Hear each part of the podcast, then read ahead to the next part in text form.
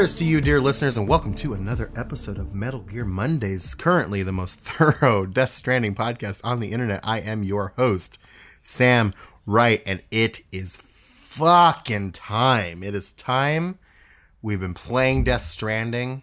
We've been we're ready to cover Death Stranding.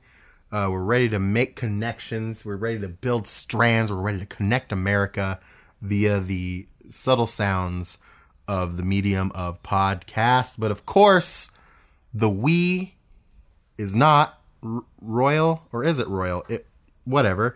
I'm here with, of course, Cole Duncan. also known as Almost Burnt Man, and boy, I am ready to sink into this.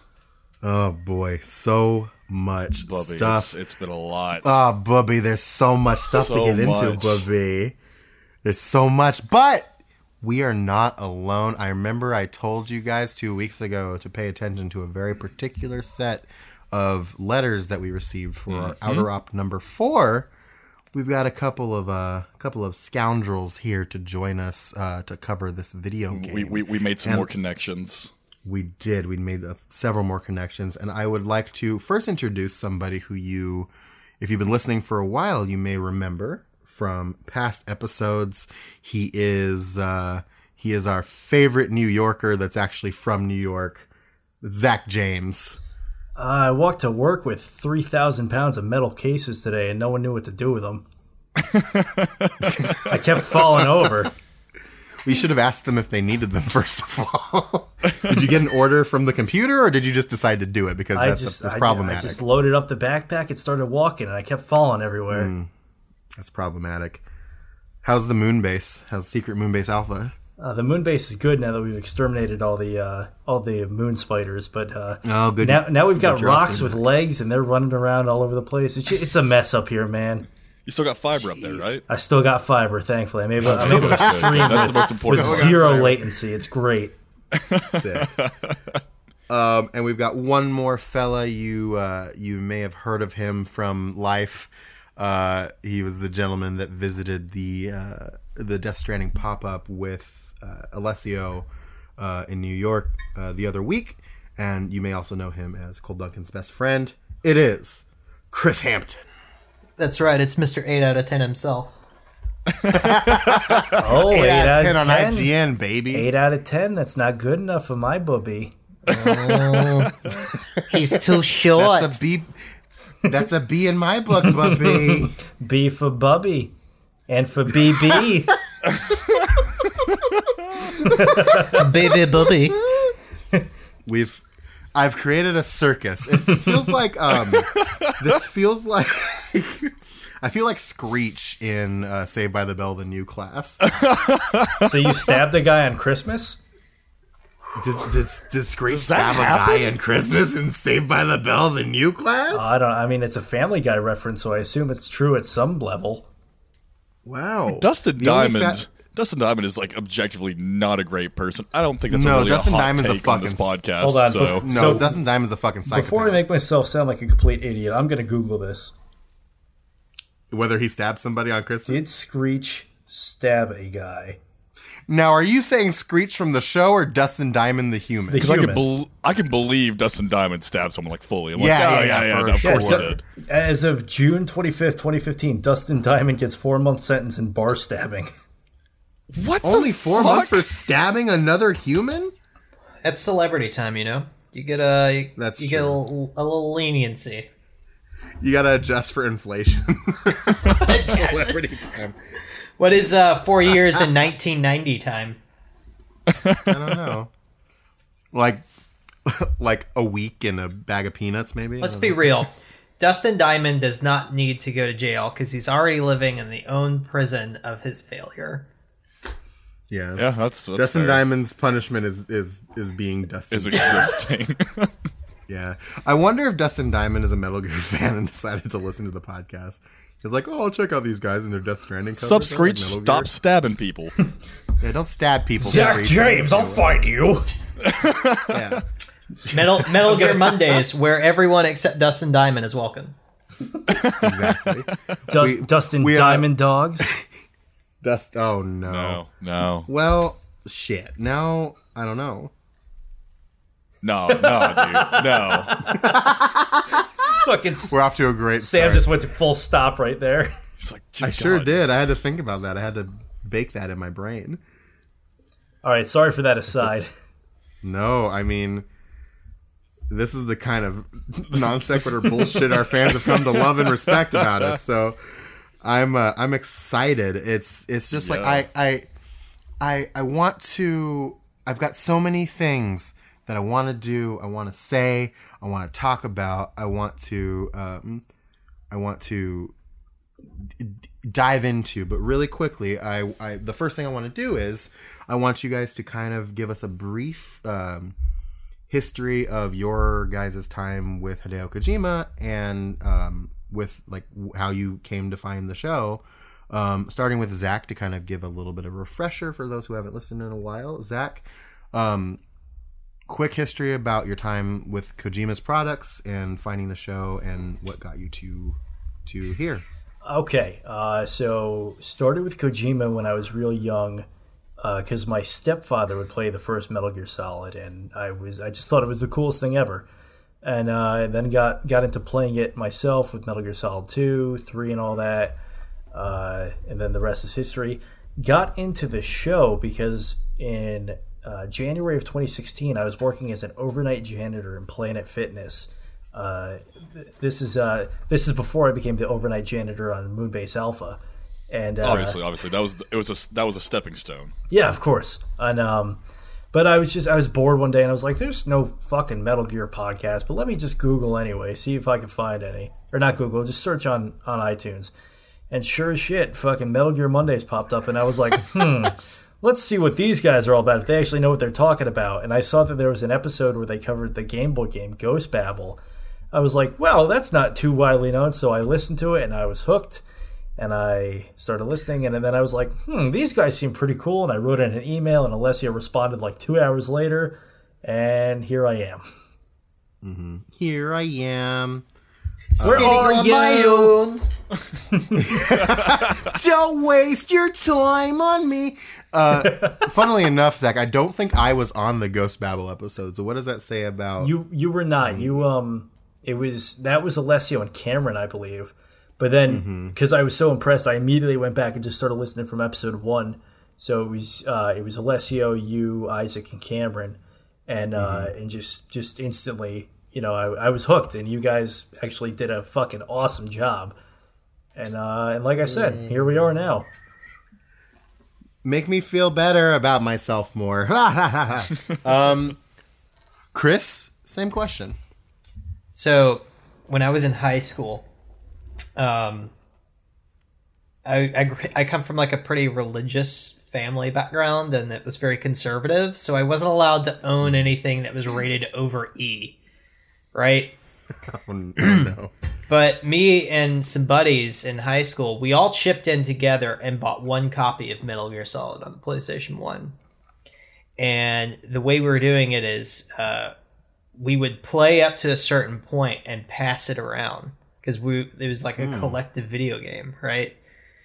Um, and none of us could like one we didn't have money to like buy our own games when we were like freshmen in high school, uh, and two, like only one of us could get M-rated games out of our friend group. Sure. So Metal Gear started because of that like little community where we were Is all like, baguette? oh, that is baguette. There's someone at the door. um, so yeah, and like, I think that's also something that Cole and I first bonded over. Um, was Metal Gear because I remember I went over to your place and you had some like Metal Gear shit on your shelf, and Yeah, I think I honestly, I think at that point I probably had like the Calorie Mate like up on like my bookshelf. you did, and then we both talked about how Metal Gear Solid Three was like the most The ex- best game. Exquisite. Shit it, it video is the most exquisite video game I've ever played. I love it. Um, so yeah, that's how I came to Hideo Kojima, and like after that, like when Metal Gear Solid Two came out, me and a buddy and I we rented it and we immediately played through the whole game. We didn't leave my bedroom until we beat it. Um, Nice. yeah, So and then So what what was it? What was it that drew you guys to pick up Metal Gear in the first place? Like, was it just like the first M-rated game you saw, or was it? honestly, yeah, I thought it had boobies in it.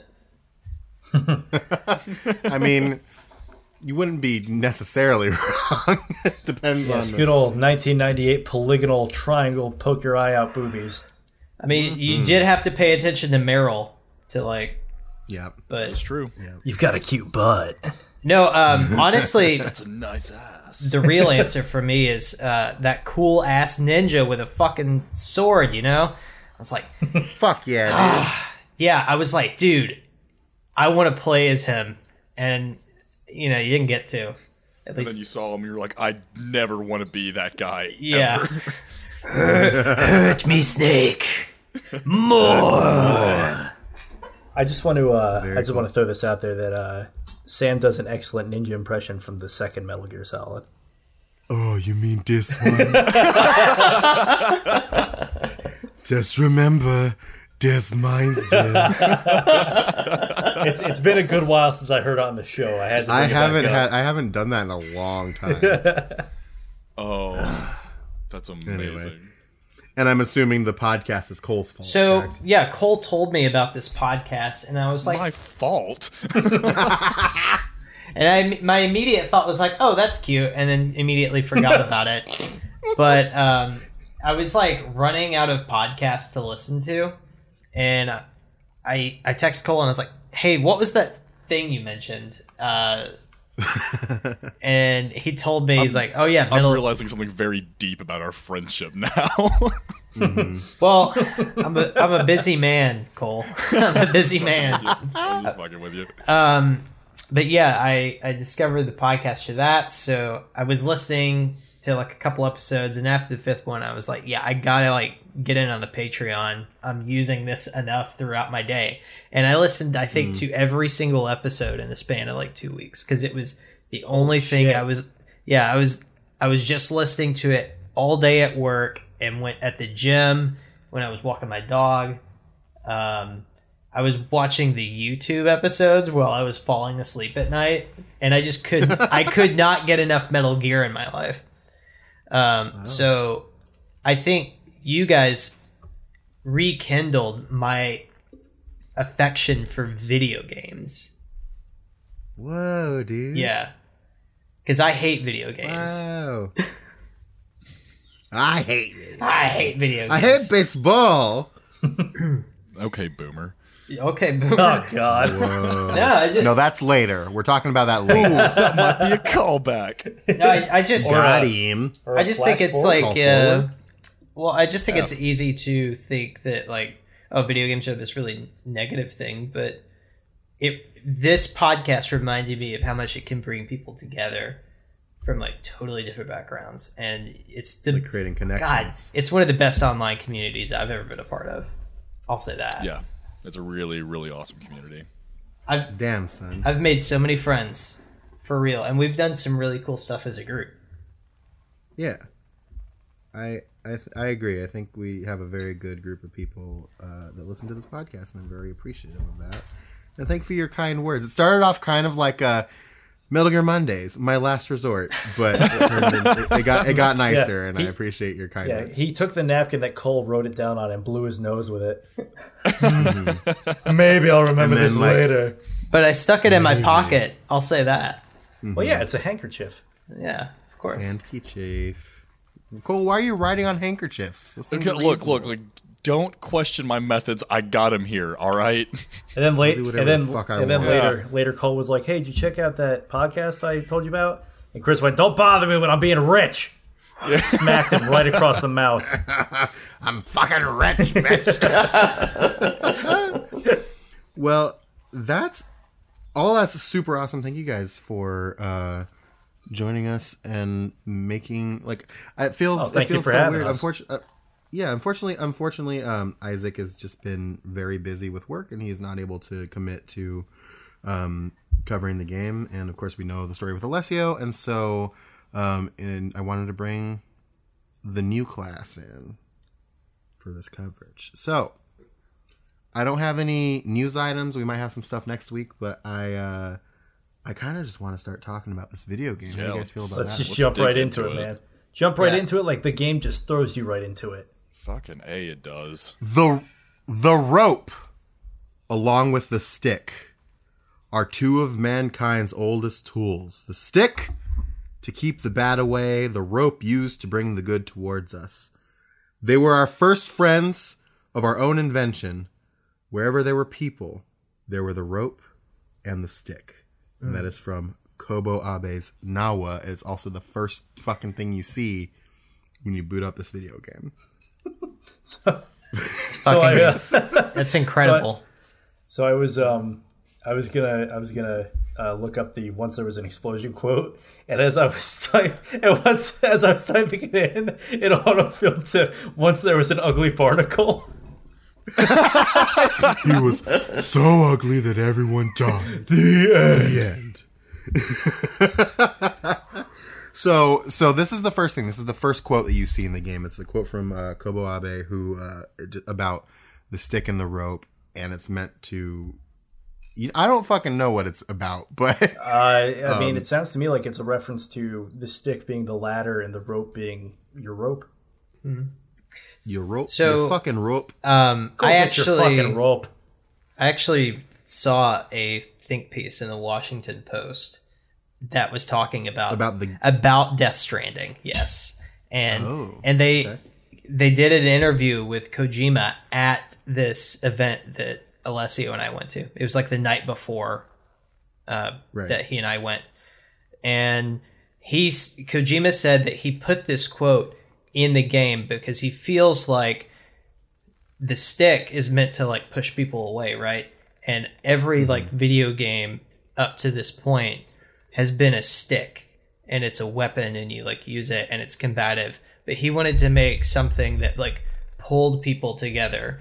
And that's like where He wanted to make a rope. he wanted to make a strand video game. So that's why this is mm-hmm. whole this whole new genre of strands as he calls it. So like the idea of like Strand isn't so much uh, so it's like you're so alone and you know no one's around you. It's kind of like that kind of a double entendre where it's like you have the the rope kind of binding you together, but also the strands that connect all of us, uh, as well as you just being alone at certain points in the game. Oh shit! I like that explanation a lot more than my guess. I'm just gonna go sit over in the corner and let you intellectuals talk it out. King shits over here talking about intellectual bullshit.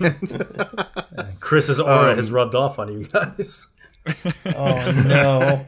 Oh no, I've you ruined the podcast. no, no, the, pod, the podcast is canceled now. Uh, I found it quite shallow and pedantic. You could you could go to bit.ly slash Metal Gear Metal Gear Store to buy the rest of our stuff so we can leave. Bye. It's MGM store. Well, you know what? That's God why you do the it. outro, Sam. Okay, That's why I do the outro, and we're not even at the fucking outro. Cole Duncan. anyway, um, I hate it when mommy and daddy fight. Um, Does this mean Um, so we you get see two this quote. Christmases? you see this quote, and then can we talk very quickly about that sick fucking uh, Kojima Productions introduction? Yo, I want to play Yes, that video game. I want to Yeah, be that Me dude. too. There's some lot. There was lots of like Ludens is badass. There was a lot of dope ass whale imagery. you think you're underwater for a second and then and nope, then you're on the fucking moon, bitch. fucking moon. Could- I, well, actually, he's hanging out here in Moonbase Alpha with me. oh shit! Can you put him Oh, on real quick? Word. Yeah, can we talk to Ludens real quick? Uh, yeah, hold on. Ludens! Ludens! Come here. Uh, hey, what's up, guys? Luden's hey, here. from, Ludens, how's it going? uh, pretty good. Just enjoyed fiber and listened to you guys on uh, on Moonbase Alpha.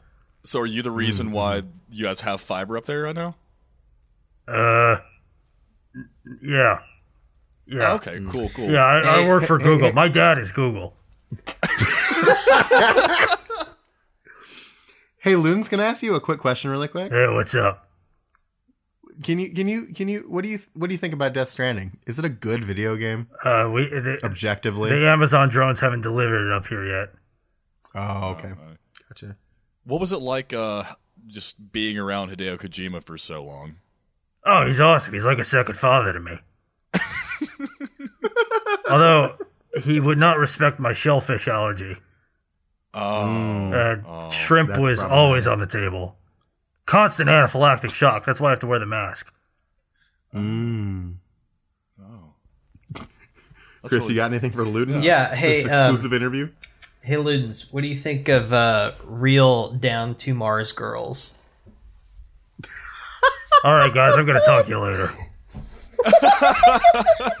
All right, thanks, Loons. Hey guys.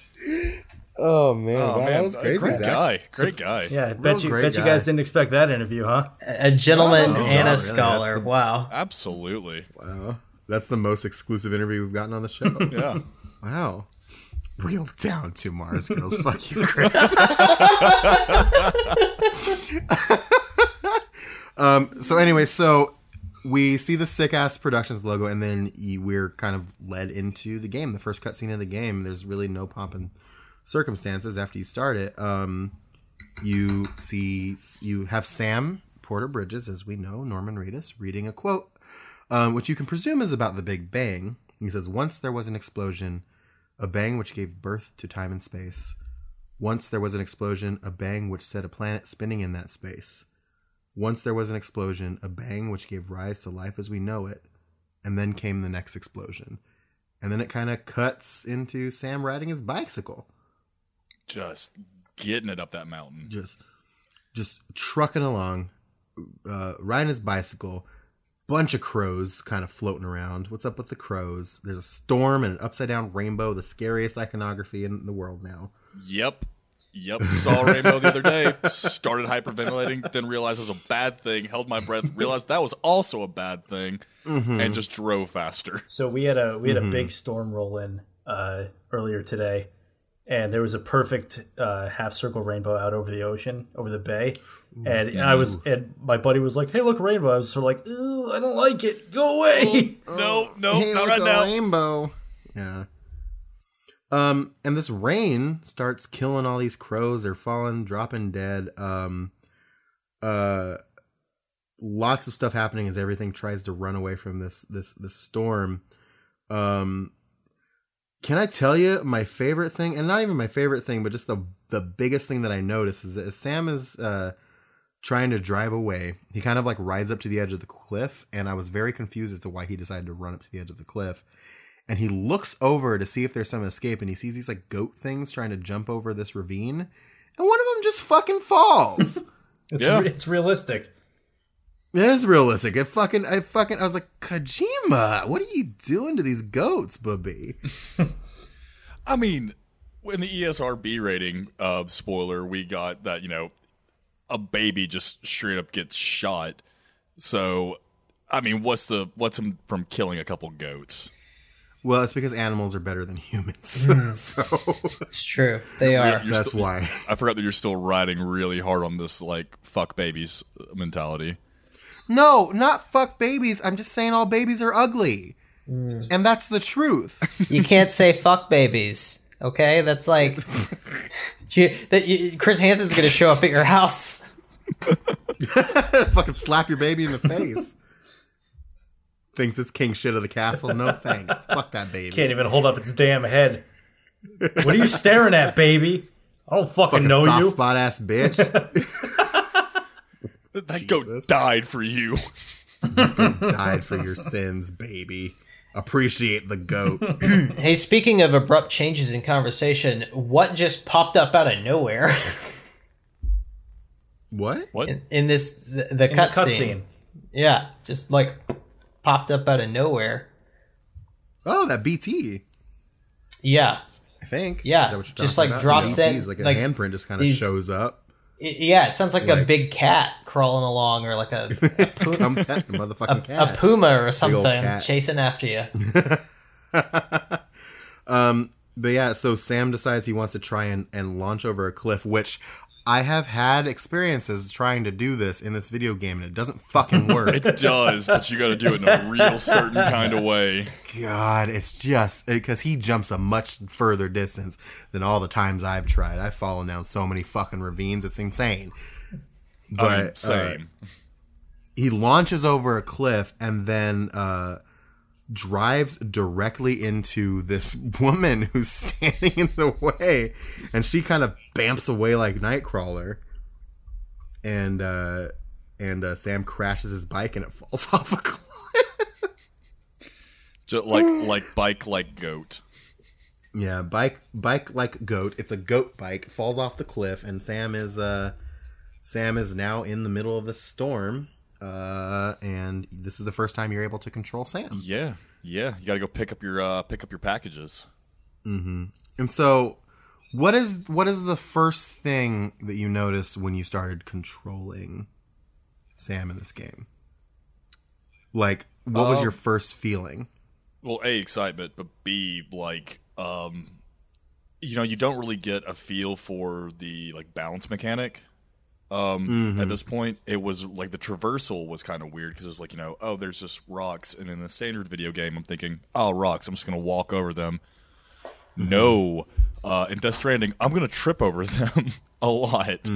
Um, and then you know, you finally kind of get the okay, we need to you know brace up with the the backpack.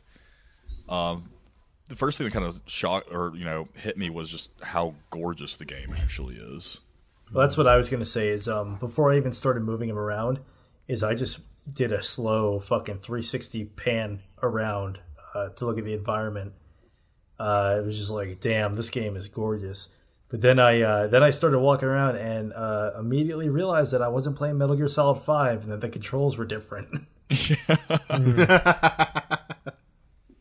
Yeah, my brain just kind of reverted back to those controls, and it's like, oh wait, these aren't the right buttons. this, this doesn't work. Um, I noticed that he kind of moves very quickly when he's unencumbered, and it, I almost yeeted myself off a cliff uh, immediately. Uh, also, I got lost somehow. Got lost. I went in the opposite direction of where I was supposed to go by walking a giant circle. And I was just like, what the fuck? Like, I was trying to figure out. I tried to, like, Skyrim myself up the edge of a cliff, and then I fell down, and then, like, I got turned around. Sa- so Sam has put 30 hours into this game wandering away from the first objective. Yeah, I haven't. I haven't. Hmm. I spoiler alert. I haven't played this game at all because I'm still stuck in this first Sam, room Sam, box. Sam like ch- checks the hmm. map, map and he's like, "Why the fuck am I in Maine right now?" Nothing has happened. It's just been a walk. It's literally been a walking simulator. Yeah. All these dead lobsters on the ground.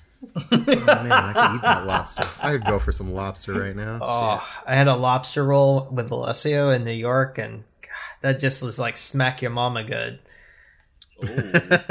You should never smack your mama, booby. It's disrespectful. Chris, what was your uh, what was your first impressions uh, Um, whenever you got control? Uh, yeah, and my immediate thought was like, "Holy shit, this drives like a dream." Uh, Just like moving. God, I this is like what I wish Arthur Morgan felt like moving him around in Red Dead Redemption because like S- Sam feels like he is actually in his environment and he reacts to it, Yeah, yeah. and it's the coolest thing I've ever played. Uh, Sam, is it at this point that uh, the game prompts you with the uh, the Odradek for the first time? Is, am I- am I Um, correct in I- saying that? I I think so. You're able to scan the environment at this point in the game to kind of see Right. like where the cliffs are taking. Okay. like. This is quite possibly one of my favorite parts of the game. The Odradek. Yeah, you just The the, Odenkirk? being, yeah, the Odenkirk, just being able to being able to like scan the environment and you know that that first ping when you realized, oh, I actually really have to plot out where I'm going because if I walk I- over here, it's going to be rough terrain, and I'm thinking in like Mm-hmm. D and D terms. I'm like, yeah, I can technically walk through there, but it's going to take me. It's going to be a little bit harder for me to move. Whereas if I take this other route where everything's blue, I'm like good to go easily. That was just such a cool mechanic Mm-hmm. Can to I- me. Can I say we've been doing this podcast for four years, just about, or actually we're past four years at this point. Um, and I said a lot of really dorky shit, but can I say what I think might be the dorkiest thing I've ever said on this podcast? Do it up. really quick. Please, Sam, please. I fucking love topography so much, and this game. a man after my own makes- heart. this game makes me hard for topography. It's If I can- cool, right? I mean, like It's just, so cool. I mean, it's just God, it's so cool. it's like it's it's a it's an added you know what I thought would detract from the game is Mm-hmm. adding to it. Like you know, the mm-hmm. terrain is kind of an enemy, or not really an enemy, but it's like a constant obstacle that you, the player, have to be mindful of. Yeah. Mm-hmm. the entire time. I will say, uh, It's like its own kind of antagonist. I, I probably played for about two or three hours before I realized that you could like, if you press down the touchpad, you can rotate and like tilt the uh, map. And oh boy, that that made that made my life so much easier. Once I was like, oh shit, I can actually do like terrain analysis and really plan my routes instead of just being like, oh, this because it doesn't read like a normal to, uh, topographical map where it's like um, it gives you uh, grid, uh, not grid lines, um, like terrain lines and shit like that. I forget what the actual term is. Uh, where you know closer to getting more Elevation lines, I believe. Elevation lines. That's it. Thank you. It doesn't give you that, so you're just sort of like, oh, it looks like it's a hill, and then you got this fucking 600 foot cliff in front of you. And you're like, oh, I guess I'm going around that. Yeah, I thought it was such a cool innovation of the touchpad on the PS4 because it wasn't mm-hmm. it wasn't interruptive in the actual gameplay, and I think No. that some people that have tried to use it have failed in that regard because it doesn't feel intuitive. But this felt like I was act like you're actually holding a map and moving it around as you're looking at mm-hmm. it. because it, it's gotten to the point now where people really don't know what to do with it and so they just use it as a glorified pause button but like it feels useful in this game Yeah, yeah, and just actually being able to just mm-hmm. manipulate it in such an organic way has just been it's just Yeah. one of these other things in the game that is just really innovative in a weird way, even though it's something that's been around for God knows how long now. Uh, but I, I'd also like to say on this point with the that this moment when Zach discovered how you how do you do that, I discovered that later on in the game. But it, that was my immediate second reaction was it feels so good to play a finished Kojima game again.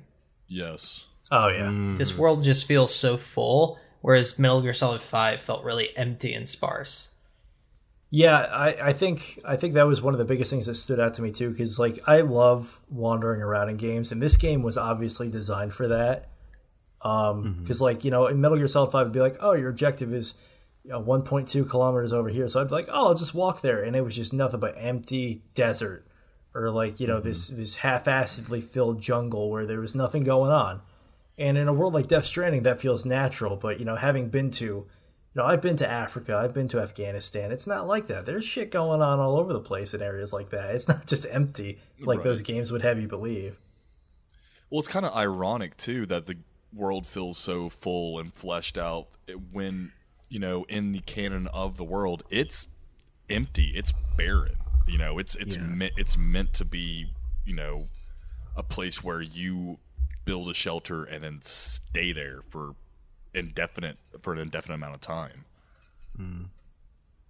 I think my only thing about the world, and I agree with everything that you guys have said. I think my only thing is that I would have liked to be able to like explore the insides of the Knot cities, but Agreed. That's so minor. That's so minor in like in like making the world feel complete. Like it feels like a completely fleshed out world. Like stuff has happened here. It feels lived in. Yeah, Mer- Metal Gear Solid Five felt very sterile. Yeah. in that respect. I, I get that. I, the the only thing with that for me, you know, it just kind of it, it seems to me that the Knot cities are not real, not huh, uh, are not really cities as much as they are just big office buildings for bridges. And so I'm, Yeah. kind of like I, it, it- like you said, it's it's a minor, but it's kind of like I could take it or leave it. The only times I'm only places I'm going in here is to mm-hmm. my garage or to the depot. Mm-hmm. yeah. I think the Knot cities are really just menus. That's what they are. Yeah. Also, can I mm-hmm. just say that the architecture in this game is awesome? Like all the modern sort of like Oh yeah, kind of like Prefab. brutalism. so good. Yeah, just freaking, you know, here we're gonna drop this cube that you're gonna live in. It's got everything you need. I don't know why, but just that that kind of architecture really just appeals to me for some reason. Like that, like prefab, like Yeah, it's actually it's very similar to. I've also been playing the shit out of uh, Ghost Recon Breakpoint, and uh, and they've got very similar architecture with like the houses and the offices in that game too. And I, I just love it. I'm sitting there, I'm like, I'd live in this. I could live here. I could make a good home here with Yeah. Chelsea from down the street. Maybe if you'd bring, maybe if you'd bring Oh, my it's in grandkids, we could all live here. you stay away before from we that see- Kelsey. Before we see any of that architecture, we meet somebody. We do. So so once once you, if you're me, uh, figure out where the fuck you are. You come back down. You come back down from Portland, and then you like find Yeah. your way back. um, you find your way into a cave, and this cave should be familiar to people who have watched the like uh, like most of the videos running up to this. Um, you walk into a cave, and uh, Sam starts kind of undressing uh, to like dry off, and he's in there with a deer, um, and uh, he drops a picture on the ground. And a perfectly timed drop of timefall drips on the one pregnant woman's face, obscuring her from view, so you don't know who she is. But Sam, what is Um, timefall? Well, you see, we're going to find out what timefall is, but to kind of exp- to explain what it is, timefall is basically rain that rapidly accelerates uh, in the aging process in people and objects. So those crows that were falling dead, dying, they were being hit by the rain, and they were rapidly aging. And uh, Have you, have you uh, have you noticed like when you're in a timefall area, the the plants? Yes. Yeah, they grow and decay. Yes. like because the timefall accelerates that like process, and it's so cool. Yeah. I think that's illustrated in in the um, in the first cutscene too, isn't it? Like it shows a close up of a little stem Mm-hmm. sprouting, and then it quickly wilts. Yeah, it is. But and I, and I was afraid that it would just be in cutscenes that you get to see that. But I No, was it's in the so wrong. It's in the world as well, which is so cool to me. Yeah. Um, also, as beautiful as this game is, Sam's facial hair fucking sucks. Yeah, they really did him dirty like with they- that. they really did. I mean, he is a dirty boy in this game, so I guess it makes I sense. mean, Norman Regis, Um, Norman Reedus is very patchy in real life. I can Yeah. I can testify to that. but they, but like not this bad. No, no, Yeah. they, they gave him fucking. They gave him two strips of pubes that were Elmer glued to his face. Just like stop halfway up his cheek. Um, but yeah, so he drops this picture and uh, he gets these really, really bad goosebumps because he has dooms, as we'll find out in a little bit. Um, meaning he can kind of detect when BTs are around, and one kind of is walking in front of him. You see its prints in front of him, and um, one steps on the picture, and as it walks away, he tries to grab a picture, and then, despite the fact that I knew this was gonna fucking happen, uh, scares the fuck out of me uh, somebody grabs Sam's hand and pulls him away, and they're stalked by a BT, and the fucking deer runs out of the cave, which I'm very concerned about. Um, uh, and the BT that's stalking them kind of seems to follow what they're holding their breath, and then um, another thing that scared the fuck out of me while they're holding their breath, a third BT appears right next to Sam's face, um, and then it leaves. Starts crawling all kind of- around them. Starts crawling all around them, and then it eventually leaves. And find uh, himself a nice BT girl. Um, and so once once they leave, Sam and Fragile kind of look outside of the cave, and you can kind of see very faintly in the sky. I don't know if you guys noticed this. Um, uh, so two things that I noticed in this section: while the BT, the second BT, is in front of them, did you guys notice that Fragile is like looking directly at it? Mm-hmm. But Yeah. Sam was kind of looking at the ground where the footprints were. Yeah. I did not notice that. I did. yeah, she's like looking up at something. Well, I think I'm assuming you know, and this is this wasn't a Oh, when it's when it's climbing it. up along the wall and like upward. Mm-hmm. Yeah, yeah. No, yeah. when Wait. it's in, when it's in front of them, yeah. Oh, This isn't Huh. a, this isn't a spoiler because we did see it in the trailers where Fragile asks Sam, you know, you know, what's your level? And he's, like, you know, I, uh, I'm level two. I, I've got the, um, ex- was it extinction? Extinction Factor, factor. Yeah. Factor. Yeah, and you know, he alludes that hers must be higher. So I'm assuming, you know, we we know that can- Doom's, you know, with a Doom you can sense BTs. Sam's being level two means he can only just legitimately like kind of. It's like Spidey sense, like you know, you get He goosebumps. gets the tingles. Gets the tingles. So I'm assuming But- Fragile can just straight up see them. Then the second thing I noticed is that after they the BTs go away and it kind of stops raining, if you look into the sky, you know how this like this like scene of like those five black things floating in the sky above the water is thing. You can kind of see very faintly these five white figures in the sky in front of them. Um, and so that's that's another big thing that I noticed, and I'm curious about that. Hey, um, during this time, did any of you guys think back to when you were first you first select new game and it asks you to put in your birthday, and and then it tells you like for me, I put in my birthday and it's and it gave me like a list of zodiac signs, and one of them was mine, and it said these are people born under these signs are very sensitive to BTS hmm and have a and tend to have a high dooms level. Did it tell you guys that th- that yeah, same told me message? that as well. Um, It told me the same thing, but my my sign was Yeah. So I just I just pulled them up. The the dooms constellations are Cancer. So we're gonna do a little bit of astrology here. Cancer. Yeah. So you're if you're from June 21st to July 22nd.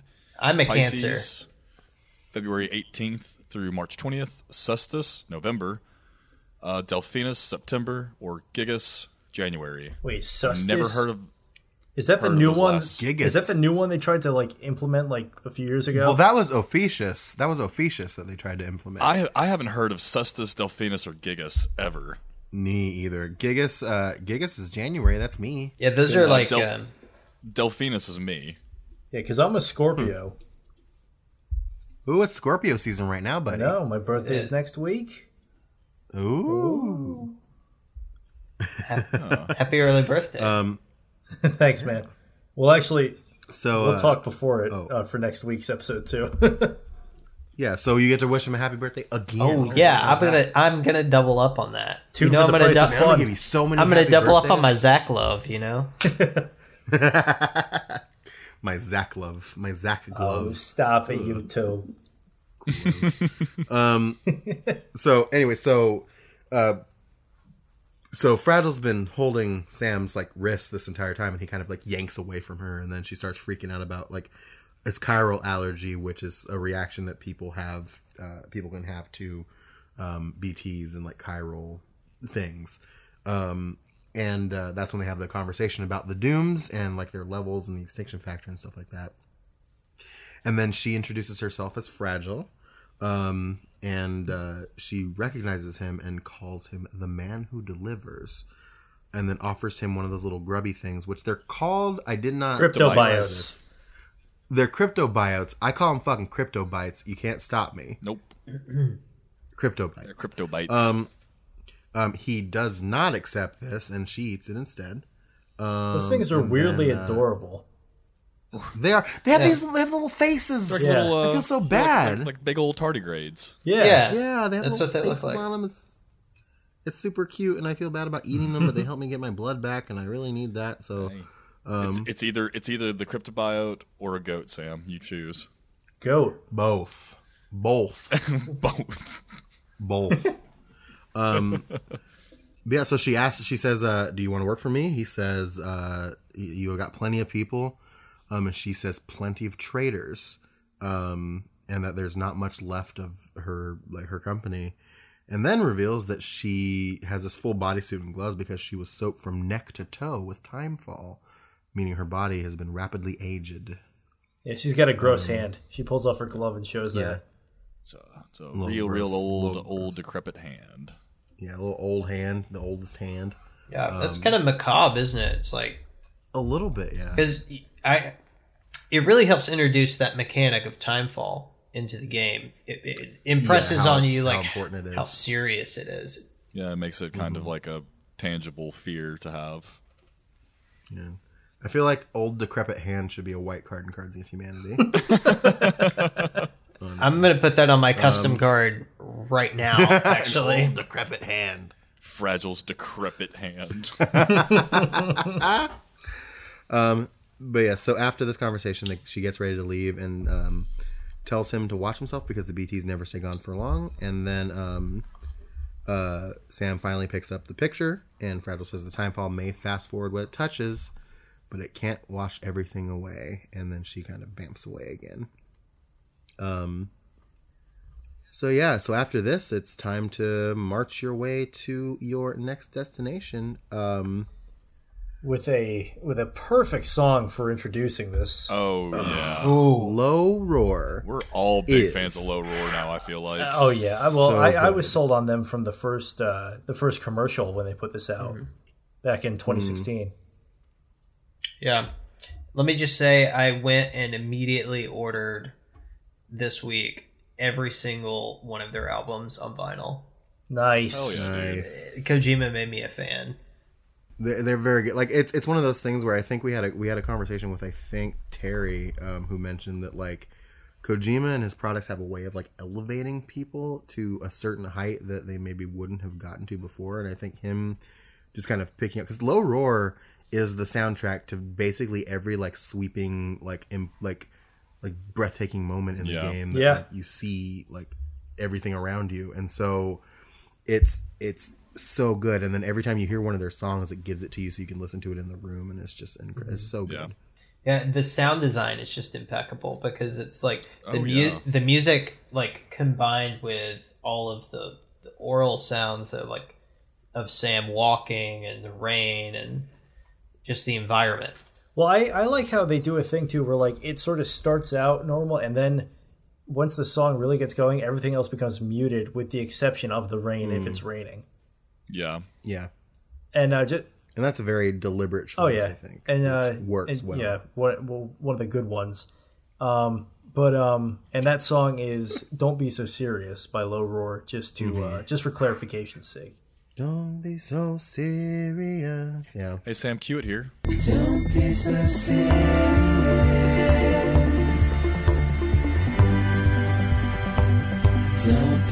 serious.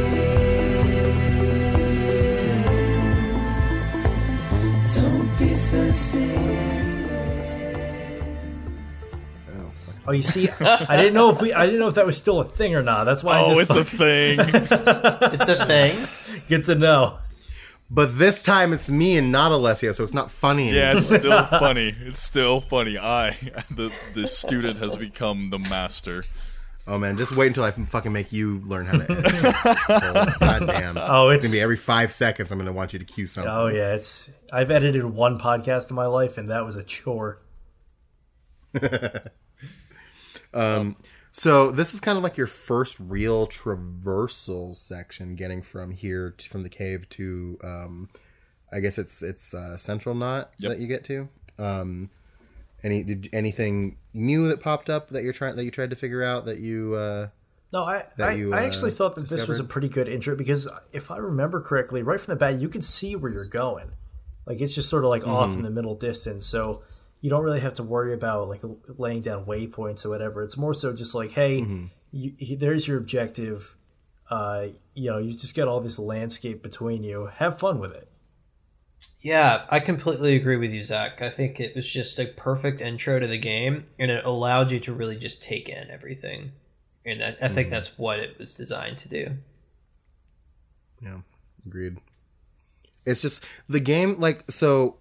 Me, me and Alessio kind of talked last week about how I think the tutorials are a little like the tutorial pops are a little heavy-handed, um, uh, which I still do agree with, but it they do a good job of like ushering you in the right direction, and kind of showing you like what you should be doing versus like you know everything else. So so you know I can't be too mad at them, and they're they're you know for the most part not very intrusive. I would say. to Um, to to a point I can agree with you, but um, I'm much further in the game now, and uh, and they just you know God God help you if you accidentally select a weapon, it's gonna it's gonna give you that pop up on how to use it, and uh, and I have yet to be able to find a way to turn those off.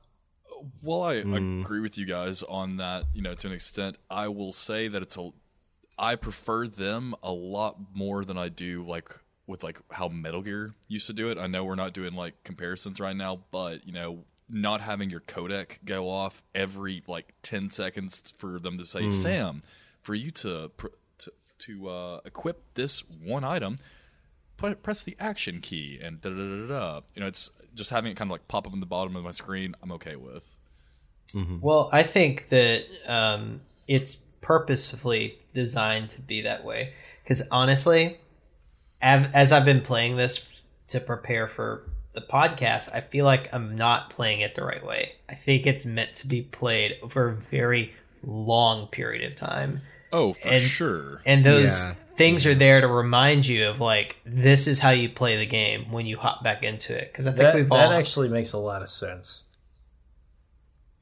Yeah, I think just the culture of how like we have to play this for the show, and like I, I like in a perfect world, we'd be doing like 15, 20 episodes on this podcast just to like I You know, I don't know about you you, guys, but I fully intend like once once we finish this for the show, I'm gonna shelve this for at least six months and uh, and then eventually go back and sort of play through it at my own pace. Uh, yeah. you know, without, Yeah. without that that crunch that unfortunately we have to play it with because of how we're doing the show.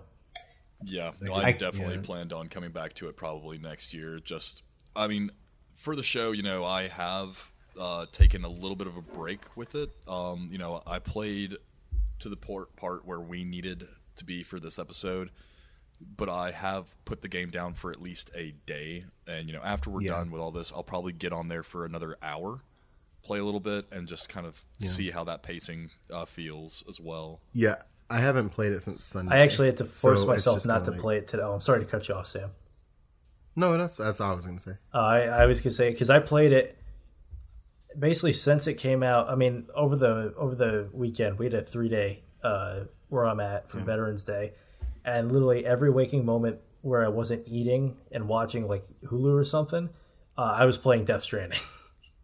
Yeah. And then I put a couple hours into it on Tuesday, and uh, but today I didn't touch it. I was like, well, we're gonna be talking about it. Let me just you know let me let me shelve it for today just to give myself a break. Yeah. I mean, um, Uh, Chris, I think I think that makes a lot of sense about uh, like I I haven't thought about it like that, but I think that makes a lot of sense about why the tutorials are so persistent. Um, yeah, holy shit. Yeah, no, good, good on you for putting that together, Chris, because I never would have put that together. Absolutely. Yeah, I just I don't know because on Sunday, like I all I did on Sunday was I woke up, I played Death Stranding.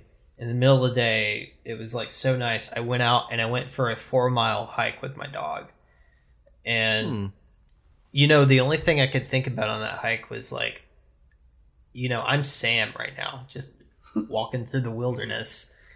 Um, and I, it, I don't know that feeling just like brought me such joy and i don't i can't remember the last time that i've been able to connect on an intimate way and a direct way with the video game and like bring it into my real life I've uh, I've had a similar experience with that uh, down here. So so for you know the the whole Moonbase Alpha thing is obviously uh, true. True. But uh, but before Yeah. before I came up here, I was I was actually working down in uh, in South America, and there was a lot of uh, there were a lot of like hills and small mountains and all that, and I would I'd get that feeling that Chris is describing just from Ghost Recon alone, and now I can only imagine how it would have been uh, with Death Stranding. Yeah. It's it's such a it- it's such a I the game is such a fucking mood, you know what I mean? It's just and it's so easy to it like especially like it's so easy to insert yourself into it as well just because like I think Sam is a really great avatar for the player. Um and I think that like it's so easy to just, you know, go out and be in nature, you know, no matter where you are, there's somewhere you can just go, you know, Yeah. to be alone with your thoughts, you know. we uh, we've talked a little bit um, off mic about and a little bit on mic um, about how you know Norman isn't quote unquote the uh, best actor in this game, and in a weird way, I think that he is the perfect uh, actor for it because he doesn't emote that much. It kind of allows the player, like uh, like us as the player, to kind of project ourselves easier onto Sam. yeah i i totally agree with you cole i think He's a he's a blank canvas. he is i i remember reading like you know he's he's the most popular character in the walking dead right Yeah, i i can't remember his character's name in the show but Daryl Dixon. Yeah, Daryl Dixon, but it, I think he's so popular because it's he's the guy that like people can project themselves on. They see themselves as the Daryl Dixon of The Walking Dead. right. Because he he's he's not so you know specific that you know you have to be A B C D Yeah. to be Daryl Dixon or to be Sam Porter mm-hmm. Bridges. He's just in, in a weird way of him just being kind of two dimensional, he is extremely, extremely relatable. He's the he's the everyman. exactly. Well, and even like even in his interactions uh, in in and out of cutscenes, I mean, I love when you're just wandering around. You'll just hear him be like, "Gotta keep on keeping on," and just little shit like that. It's so realistic. And, like, stuff like- you know, I've you know if you Stuff that I'll say. yeah, exactly. Well, I, I, I, I'm actually, actually, Sam. I'm wondering uh, how you reacted when the first time he said, "All right, Sam, just keep going. You got this." I felt like my heart swelled. Like, I was like, I do got this. Damn it. Yeah, My favorite one is my favorite thing that's happened in this game is when I was sneaking through an area with BTs. I was just like, oh fuck this, fuck, fuck, and then he goes, fuck, fuck, fuck. I'm just like, yeah, Sam, hell yeah. well, so so I had one that was just like that where uh, I was sneaking through, and I, and there was one right there. I was like, "Oh, you fucker!" I was like, "You get away from me, you scary bitch!" And then Sam goes, "You're a scary one, aren't you?" it's almost like it's almost like I, honestly, it's almost like the the controller is listening to you. right. Yeah, it's a wiretap. Sometimes, like, yeah, it's so weird. That, it's so weird how perfect some of this that's stuff big is. Sony collecting our information. Big Sony. Speaking of so- scary shit, yeah, scary shit. So you get you go here. Fuck this next scene. Fucking fucking tripped me out so bad. Um, you go, you deliver your stuff, and you see a hologram of my crush and yours, Mama, um, Margaret Qualley, Zach. Uh-huh. She's um, pretty. I, I don't know. I don't know if she's my crush. I'm a I'm a fragile boy personally. That's fair. Let me just say, Mads is state- daddy. Mads is Well, that daddy. too. Mads is That daddy. too. Mads is daddy. The rest of you stay the fuck daddy. away from Margaret, though. hey, hey. I'm not stepping in anybody's had this backyard conversation over here. Oh my god. Let's just draft women. Is that is that PC? Can we do that? Margaret, if you're listening to the show and you want to be interviewed, I'll gladly be on that episode. Oh god. Oh. Christ. Zach Zach like Zach had like a heart attack when he found out we were going to interview Stephanie Houston. So I can only imagine what he'll do Yo, if we manage to get if- Margaret Qualley on the podcast. Man, if if the time difference between you guys and Afghanistan had been any shorter, I would have fucking moved fucking hell and earth to be on that interview with her.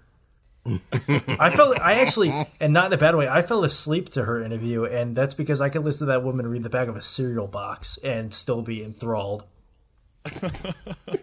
I just want to say, Eh. Alessio, if you're listening to this right now and you happen to bump into Mads Mikkelsen on the street in New York, in the Big Apple, and happen to get him on this podcast, I will quadruple my Patreon donation to be on that episode. Damn. Damn. it's Daddy canon Mads. now. It's it's set in stone. Yep, it is set in stone. you have to do it. Um, but yeah, so he, so Mama, you see a hologram of Mama, and she, uh, she kind of chides him a little bit and says the legend's never late. And he mentions that he lost his bike and he was waiting out the storm. And uh, and yeah, so you get your you get this clear screen, and I think that the clear screen I've managed to understand it more as I play the game. The first time I saw the clear screen, I had no idea what the fuck was going Oh, on. it's a very, Yeah, it's it very is. busy. Yeah. Yeah. Um, because I was I was so confused. I like I said, as I've played it, like I've kind of I've started slowing down a little bit and like reading the things a little bit more, and I've under I've started kind of start understanding like what the meaning is. But I think we kind of talked about it this week. It kind of it almost feels slightly arbitrary in a way. Um, even though it's giving you like tangible benefits, like it just feels like a like a uh, here's points, you know. Sure, sure. I mean, like, but like points. I hate being that guy now. Like points in, in video games nowadays are just kind of like, ah, I can. Cool, thanks. I appreciate it. I don't really need to know all of my like how how many meters I walked. I see. Oh, you that's see, the part I of it love I that one. Love. I Yeah. where I where mean, it retraces your where it retraces your route and shows. oh, uh, I mean, like I don't. I, I love seeing like I love seeing my route, but I don't really need that quantified into Ah, like my final score. You know oh, I mean? I see what you mean. Well, I, I also like how I- uh, have you guys noticed that whenever you go into your your map, it actually traces all of your previous routes, Yes. Mm-hmm. which that gets kind of annoying for me. really Yeah, How because come? like it, it'll keep all the routes even after you clear the map, and it's just like it, it clutters it up for me a oh, little Oh, you- bit. Like I just want to be. You able see, to I, I, have a I like that because if I'm going back somewhere that I've been already, I don't have to plan a new route. I can just lay my waypoints on top of how I've already gone. Well, Yeah, well, which I I get. I think it would have been better if like it was because you know how you can click in the stick and it'll change the type of map you're looking at. Wait, what? I think it would have mm-hmm. been better. Do you not know about this? I did not know about this. I didn't know If you about click in the right, do you guys not know how to check the fucking weather forecast? No. no. Oh, Oh, my god! I, I got some shit I know to tell how to you check boys. the weather forecast. Yeah. Yeah, if you click in the right stick, it'll change the type of map you're looking at, and it'll give you different. Son of a. Wow. bitch, that would have made some Yeah. stuff so much easier. Ah, only 35 And so hours in and still them- learning new shit. Cool. Yeah, one of them later. You don't have it up front, but li- like where we all are at this point, you have the ability. If you click it, I think twice, it'll show you where it's raining, and then you can adjust the time. Oh, And see when it's going to stop What? raining and when it'll start raining. Yeah, fuck, Well, guys, because come I'd be, on. hi- I'd, be, I'd be hiding under like a shelter or whatever, and it'd be like, yeah, For a minute. yeah, it'd be like, check the weather, and I'd be like, I don't know how to do that. okay. yeah. You have to click on the stick. oh shit, hmm. Wow, that's awesome. Thanks, Sam. Thanks, You guys are Sam. Fucking, you guys are fucking lame out, lame-o gamers. I'm gonna. I'm gonna me and, me and Chris programmers that, over here checking the weather.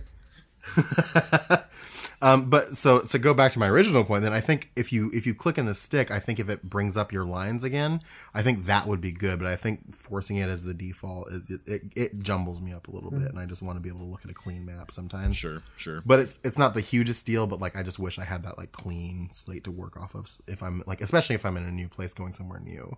Yeah. I think the feeling that I get from like being able to look at the map and see the paths that I've chosen to take, it gives me that same feeling that like when you mow a yard and you're done and you Mm. look out on the lawn and you're like,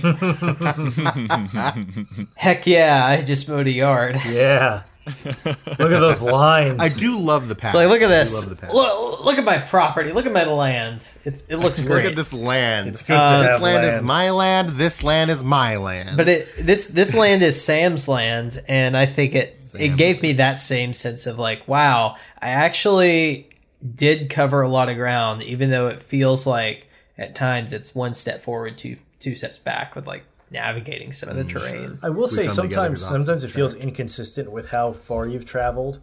Uh, like there have been times where I've blown through a thing pretty quickly, and it's like you've traveled five thousand meters, and then I've gone on what feels like a fucking odyssey, and it'll be like you went uh, one thousand five hundred meters. And I'm like that doesn't feel like it.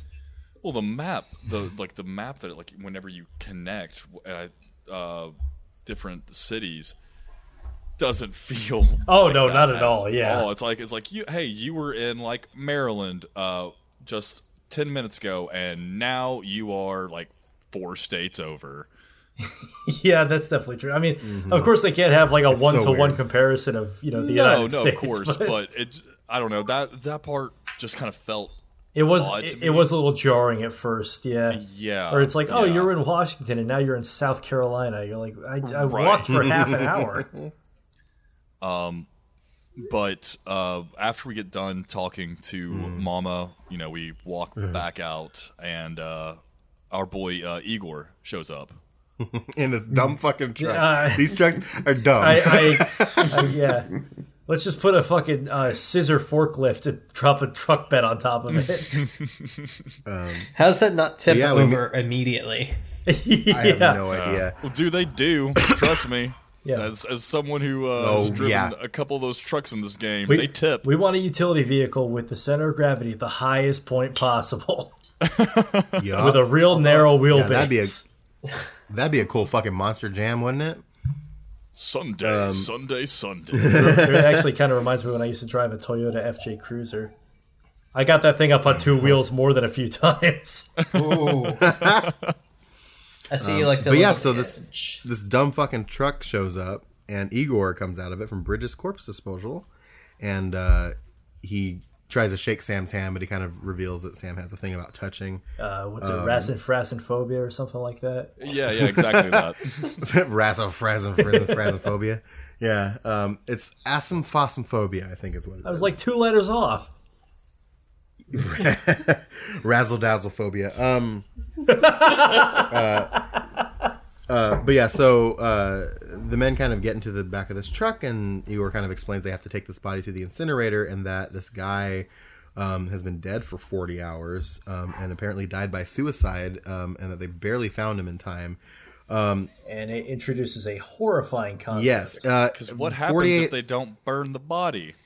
Yeah, if in 48 hours a body will necrotize, and if it's not bur- if, if it's not burned in time, um, it turns into a BT and creates a fucking void out. And, they um, can't burn him on site because the like crazy like uh, amount of like, Chiralium. chiralium that would be released would absolutely pollute the entire city. I just can I say here that this moment in the game really gives you a sense of like how bleak the world is now. Oh It's yeah, dark. Oh, I, I was I was on the edge. I was on the edge of my seat the whole time for this. next It's like this the, the world is so bad uh, this person didn't even want to be alive. They made the choice to end their life and we don't even have time to mourn that issue because we have to deal with it to survive. Well, and, and not only that, but there's a good probability that this person made the choice to end their life knowing that doing so would put everyone else in danger because of the hmm. BTs and Yeah. the void Well, there's some speculation within the game a little bit later that this person was like a like an infiltrator from the demons, and did it on purpose as like a fucking oh. fucking bombing. Kind of like a kind of oh, like a, like a Oh, martyr type situation. yeah, Yeah. Yeah. Wow. That's fucking paranormal suicide. Wow. bomber. Yeah, so some somebody somebody I, somebody said it as like an off thing, and I was like, "Fuck, what if it was?" And so yeah, so there's there's a lot so there's a lot of like things to read into here. Like it could have been this person who just thought the world was so bleak that they did not care if they killed everybody, killing themselves, or it was a fucking terrorist.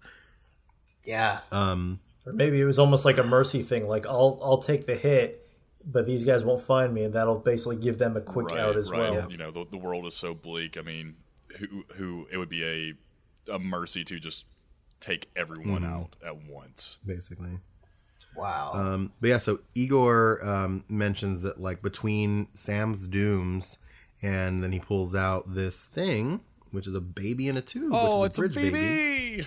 it's a BB um, to help detect BTs, and they kind of set off. And while so while you're in the back of this truck, Oh shit! you can look around at the with the camera.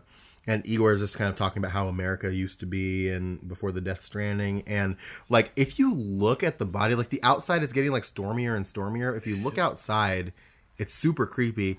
If you pay attention to the body, this body's fucking shaking and like freaking the fuck out. Black. oh, it- it's got like these black tendrils that are starting to come out of it, and it's oozing. yeah. Um, yeah, it's real. this gross. part of the game really freaked me out because Yeah. one like i was i was trying to take it in but i felt like because you had control of the camera if i turned away from any one part i was going to miss something really important You feel. You Oh, feel yeah. absolutely helpless in this moment. helpless and Yeah. frantic and just and i think that's like the feeling they wanted to give like this idea that if you look at something for too long you're gonna miss something else like this frantic nature Yeah, like you- that's what you're supposed to feel in this Yeah. moment.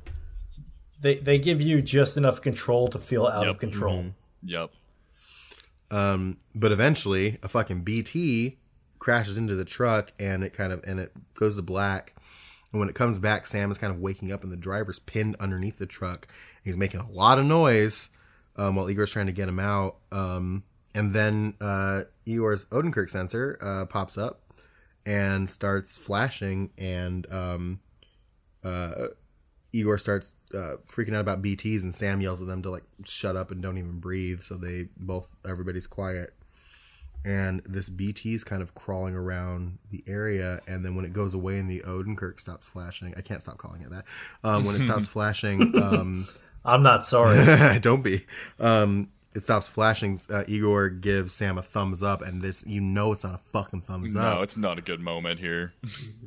And then my favorite thing is that it zooms back over to Sam next to the corpse, and you'll notice with all the black stuff, there's gold on its face. Yeah, it's like a mat. It's like a it's like a Yeah. skull almost. um, and uh, and uh, then it starts sinking into a like a lake of this like black tar stuff, and um, uh, a BT po- another BT pops up and it starts coming after Sam, but it kind of steps in the blood on his leg and kind of like flips out a little bit, and then the driver starts screaming, um, and uh, the driver gets kind of like he's aged as fuck because of the time fall, and um, the BT starts dragging him away in the tar.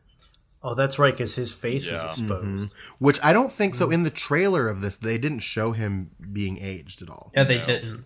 No, they, they, I, yeah, they cut out that part. What I what I love about this scene, and I'm, I just think it's, I don't know. Part of it is just like, come on, really, is as he's being like dragged down by the BTs, you know, Igor's still right there, pulls out his gun. He's still right there. You know this guy is done for. He's mm-hmm. still right there. They start dragging him away. They get about 10 meters away, and that's when Igor goes, all right, yeah, now it's time for target practice. Now, now I'm mm-hmm. going to do it. After this guy's last moments are absolute terror for a mm-hmm. good So, minute. so I, I think that the reason Igor did that was because if he had fired it while they were right there, uh, they would have just been like, "Oh, there's another fucking snack right here," and gone after him. Oh, that's fair. That's fair. I don't know, but it, I'm just thinking like in the moment, like uh, personally me, and I'm obviously not in this world, but the first thing I would think of is like this dude's done for. I've got to get rid of him.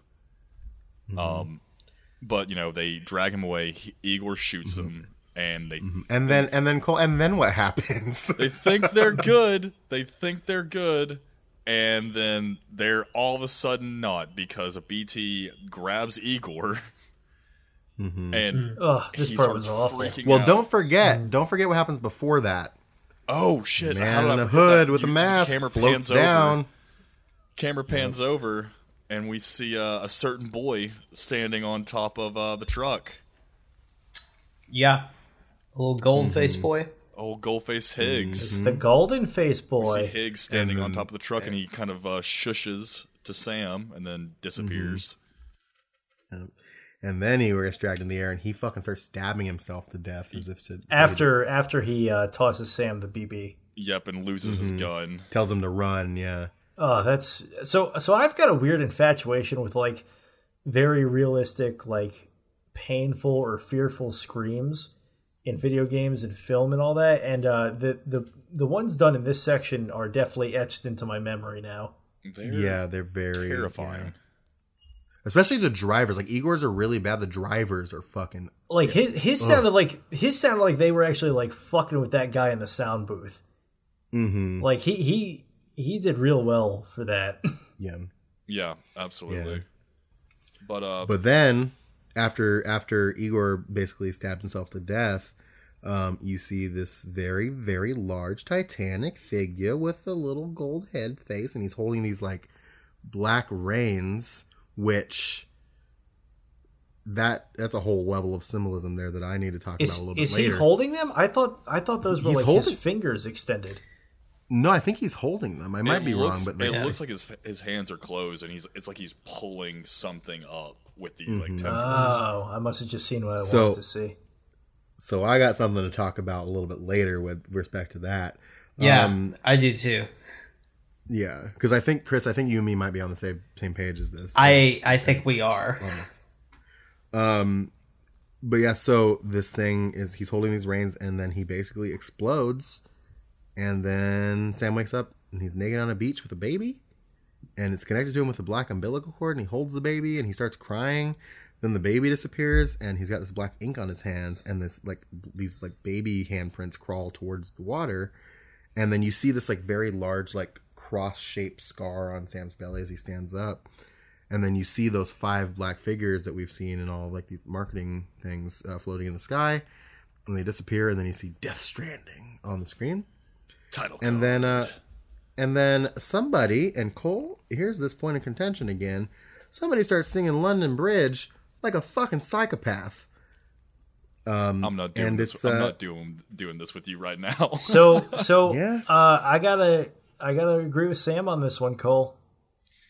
we've we. who sings london bridge like that I'm just saying, maybe it was like a calming thing from his childhood. no, Because fuck I you, have fuck a you, theory Cole. It's that so The, sinister. the way that she was singing would not have fucking calmed me as a child. I get that. I I'd have had get fucking that. nightmares. I have, I've got a theory, and I don't know if I should say it now or if I should wait. What's next? Cole, did your mom like come into your room at night and be like, the Itsy Bitsy Spider? Listen, don't talk about Joyce I like will that. not. Ha- I will okay? not have St. Joyce disgraced like that on this No. podcast. Hey, Joy- Joyce. Joyce- St. Joyce's Joyce was uh, a saint like and an angel before I even met her. I knew Absolutely, who she was. absolutely. She and she has an amazing singing voice. The woman's name is Joyce. I mean, I don't know any bad Joyces out there.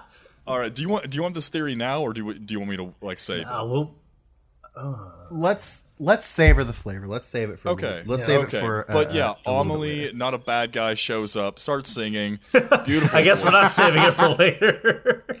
No, no, no. She's she's singing and whatnot. Uh, but yeah, Uh, you know what? Um. anyway, so she walks past Sam and into the water, and uh, don't go in there. It's gross. And uh, Sam kind of follows her, and then he drops and sinks into the water, um, which I would suppose is the seam, is what they explain it as, um, which is the kind of the space between the beach and like the in the living world. Um, and they kind of uh, teach you about repatriation, which is how Sam comes back to life. You have to guide his soul back into his body. Um, and yeah, and you do that, and You get a um, little surprise, don't you? Ugh. yeah, you get a little glimpse of a strange man. He's a daddy. Oh, Chris, you want to take this? Mads is daddy. Holy, holy shit! Mads is Podcast daddy. More like Maddie, am I right? Let me No, tell Stay you. away from that Maddie girl. I heard she's got loose lips. Let me tell you. There was this video of Mads at the gallery, and he was outside wearing that military uniform, smoking a cigarette, and he pushes his hair back, and I died. I really, I really like the design they gave him for his whole military outfit. It is really, really cool. Mm-hmm. It's It's good. actually It's really good. like realistic too, which I really appreciate. Well, this is like Kojima putting all those years of like R and D uh, into like from the Metal Gear games into practice still, right?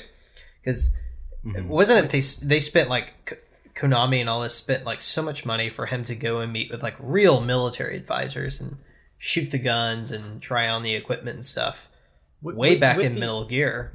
The only exception I have is he's got this weird infatuation with having people, uh, and you'll see this in the briefing later. They like kick their arm up at ninety degrees, like it's it's called chicken winging, and uh, no one really does that anymore. But he's got a Um, weird infatuation with it. Maybe it's something that like is outdated now, but he learned like back in the '90s or something. Maybe. Yeah, I don't know. But yeah, that's pretty interesting to hear like the how kind of realistic it is, but also kind of outdated it is. That's that's really the only the only thing that I noticed. Like everything else, um, and I, I can go into details on this later when it actually pertains to it. But like the the whole outfit that Mads wears, uh, like you know, ha- having the the experience that I have, I'm able to like pick out the piece. I'm like, oh shit, like that's something I would wear. You know, uh, that's that's a real thing that X, Y, and Z uses and shit like that. That's really cool. Hmm. That's really, really cool, actually. Um, like that a lot. so we get yeah, we see a little clip of, of we well we see a little clip of uh, Daddy Mads, and he picks um, what we can only presume is BB up off of a pedestal, and he says uh, he asks if BB can hear him, and he refers to himself as BB's daddy. Um, and then you repatriate, and Sam wakes up and he vomits a bunch of tar stuff, and then surveys the crater left by the BT. What's it look says- like, Sam? It looks like a fucking crater. But there's a big ass handprint. There sure is. Uh, it's Buck Wild. Um, and then he kind of repeats the lines from the beginning. He says, Once there was an explosion, a bang that gave rise to life as we know it, and then came the next explosion. And then he adds, An explosion that will be our last. Dun dun dun. Dun dun.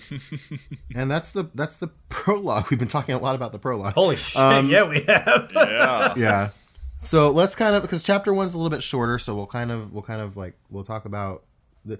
It's a lot of story up front, and that's why we're talking about it a lot. Like it's setting up a lot, and then once we get to a certain point, like it like the story Kinda gets lets- more spaced out. Oh yeah, there's there's good chunks where you're just sort of wandering, and the most interaction you have is Mm-hmm. just your holograms that you're delivering to. Hmm. Um, and so uh, it introduces the title card a little bit after this, but we're basically now in episode one. Um, and so uh, Sam kind of wakes up in this room and he's handcuffed to the bed. Um, and he kind of turns and he's he's- crying, and then it flashes and it's this episode is episode one, Bridget. Um, and he's joined in this room, um, by a, a man in a red jacket, a very strange red jacket, um, who kind of identifies himself- as a doctor or, or a coroner named Deadman, um, who is well acquainted with the dead but has never actually died, so he's not dead. This was a theory that we had uh, a while back, but he, so, he, so he's not dead. Um, you'll you we get into a lot of him later, um, but yeah. So uh, Deadman kind of like he kind of rotates his cuff and frees Sam.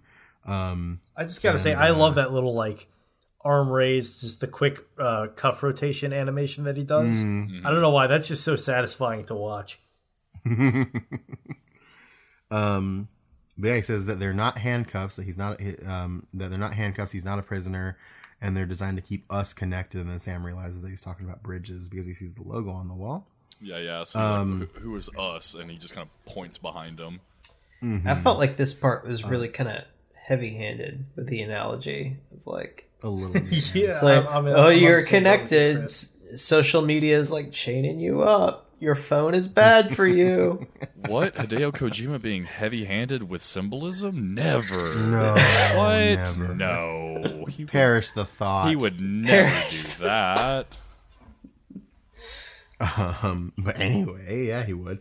Um, uh, but yeah, so the, you find out that you've been out for two days. So everything that happened at that beginning point took place two days previous. Um, and Deadman's like, we took fluid samples from you when you were out. And so, um, you find out that Central Knot City is completely destroyed. Everybody's dead. Uh, BB's defective and uh, doesn't work anymore, and it couldn't protect the people in Central Knot City. Um, and uh, they moved him to Capital Knot City, um, which is their their headquarters. Um, and that the director and um, everybody else was not in Central Knot, so the chain of command remained intact. Um, and this is when um, when uh, he asks about all the handprints on Sam's body. That's when you find out he has aphophosphobia, um, which is which I looked it up. It's an actual phobia, which is a morbid fear of being touched. Um, so yeah, um, uh, Deadman says that he has a job and that he needs to bring morphine, and Sam is just like, I don't want to. Why? Why can't you do it? You're, you're right And, uh, there. Yeah, and Deadman's like, well, I'm actually a chiralgram, which is chiralgram, which is basically a hologram using the chiral network, um, and I can't do it. And then he enters a contract and says that um, the president wants to see Sam in person, and so then you must grab the morphine and set off, and it's a very short trip across the compound. And I'd love to hear if anybody had issues with this, if you did, but uh, I'm assuming no. no, I was Um, um, and then you walk into this big medical center and you hear a bunch of people talking about the president's vitals and um, you deliver the morphine to Deadman and you find out the president's condition has uh, deteriorated Yep. um, just uh, we and, can't, uh, we can't heal her. We can just make her final moments very comfortable, is what they were kind of Mm-hmm. saying. And so Deadman kind of reveals is like look this is the woman who raised you is the first and last female president and you need to go talk to her um, and you walk into the room and Die Hardman tells Die Hardman's there with his mask and his his insanity and um, um, he's the director of Bridges and says it's been about ten years since they've seen each other and that it's his mother in the bed and that even though she's out of it she'll recognize him. And then We find out that they, They don't have have the greatest relationship at this moment. no, he calls her Bridget. Mm-hmm. Like he's not he's not he doesn't call us mother anymore. He does not call Really his mother doesn't? anymore. Come sit by your booby. Sit by, come sit by your booby. Let me tell you a story about America. Oh, you just can't wait for me to die, can you? Go to the store, get me a pack of Newports, the green ones this time. Don't fuck it up. Make yourself useful one last time. Uh, Jesus. she, It's kind of like that, except except like nicer. yeah, well, she, she seems to. She, I mean, she does love Sam. You know, she says as much, Mm-hmm. and she, you know, says, you know, I know you, s- I know you still hate me, Yeah. um, which was like really, really, you know, sad. Uh, this whole scene was just really sad, you know. Which Oh, it's sad and very. Di- it's a very difficult scene. yeah, like in a good way, but like it's very. It, it was scene. it was tough to watch. Yeah. yeah. I mean, it's just this mother who is seeing her son for what we assume is the first time in a very long time, and it's her hmm. final moments. Yeah, the first and um, last time essentially. Yeah, hmm. and she's you know begging him to go find Amelie to you know go west, you know reconnect with Bridges One. Mm-hmm. Um, and she like you know clutches Sam when he freaks out because of the aphanphosphobia. I'm assuming, but she just keeps on um, you know grasping at him and then inevitably dies in his arms. Yeah, she falls out of the bed Oh, and he's yeah, freaking I- out, like backing up away from her. And there's he's like, it shows her crawling towards him, and like her tubes have all popped out. And there's like black gunk just all over the place Mm-hmm. as she's crawling towards him, and it's super, it's super uncomfortable. Oh yeah, man. I was I was cr- I was cringing and not in like the fucking Twitter way of freaking Yeah. when, when she when she first took that spill and then as she's going and like Sam said all the tubes popping out. Uh, it just Mm-hmm. it it's it's real gross. You know? Yeah, This scene, like, She kind of like, Oh. oh, go ahead, Chris. I was gonna say, the scene like hit me really hard, yep, same. really hard because um, It uh so like the week the weekend before this game came out my mother she's terminally ill and i went back home to visit her and we were talking about like she was telling me like her funeral arrangement wishes. And i was just like man i know exactly how sam must feel right now because this is such a heavy heavy heavy situation to be in. Yeah, Jesus, that's terrible. you know? Yeah. um, and then like later in the scene when the ink was coming out and it was like you saw the handprints which looked to me exactly like the bt handprints that we saw at the very beginning of the mm. game. And i've i i don't know if it's a deliberate callback or not but knowing how obvious kojima is i think it it's a deliberate callback to like the bts and it mm. kind of like foreshadows like what death means in this world Sure. Yeah. Um, uh, but yeah, so so she kind of crawls up to him and she um she sees he's wearing his cuff and she says, "You are willing to help me." And Sam kind of yanks away from her and he kind of says he kind of weakly says no. Um, and then she just kind of reaches up to him and says that she loves him and says she'll be waiting for him on the beach. But as she says this, it flashes to Amelie's face saying the exact same thing, and then it flashes back, and then she kind of she the doctors rush in and they try and revive her, but it's not enough, and she she passes away. And then as the people in the room kind of disperse, this hologram that was that was showing the room as the Oval Office kind of fades away, and it's just kind of this big white room. Yeah. And you can see where all the tubes that were keeping her, you know, sustained were coming from the ceiling. they Um, looked eerily like I'm sure this was a design choice, but they looked eerily like um, like the strands that you see like up up in the air. um, yeah, like the BTs, when you see BTs, BTs yeah. around. hmm I think that was on purpose I, for sure. I think it's safe to assume that most of the illusions and the allegories we see are a uh, are a deliberate choice by Kojima. well, for sure. That's the other thing too is that we've kind of talked about this. The symbolism in this game is like very on the nose. I think. It's it's not so much symbolism because he keeps hitting you in the head with it over Um, well, that's and over yeah, and that's over. very true. That was one of my So, biggest like- gripes in the first couple chapters, actually. Yeah, because like when you see something, you're just like, "Huh, that reminds me of this." You're probably right because it's Yeah. you know it's very on the nose. I'll, I'll I'll I'll talk about this later. It's just one of my one of my gripes with the uh, with the whole symbolism thing. Um, but yeah, so Sam, like this, the the next part of the scene is actually very kind of it, it's framed very well because um, Die Hard Men and Dead Men are off to the side talking about how like news of her death cannot leave this room, and in the background you just see Sam like for like ag- sitting against the wall, just like still not okay. Um, and they're talking about like, oh, we have to get, we have to burn her body now. Like, yeah, it's, we it's can't very, we can't it's a we very, can't allow her to necrotize, and but we have Yeah, to this preserve the idea of Bridget. Like Yeah, she is this- America. yeah, it's this huge juxtaposition too, and it's very like again, it's a very obvious thing, but it's it works because it's just like it's just Sam who is just like he's trying to he's like he's trying to process the fact that his mom just died and like basically in his arms, and these guys are talking about like we have to we have to preserve America, Yeah. we have to burn her body, and we have to present, prevent this. Well, like that should be the last thing in a perfect world that you're thinking about in this moment. Yeah, it's the repetition from the very beginning when we meet Igor, Mm-hmm. right? It's the same moment, but now it's more personalized to Sam. Yeah. mm-hmm.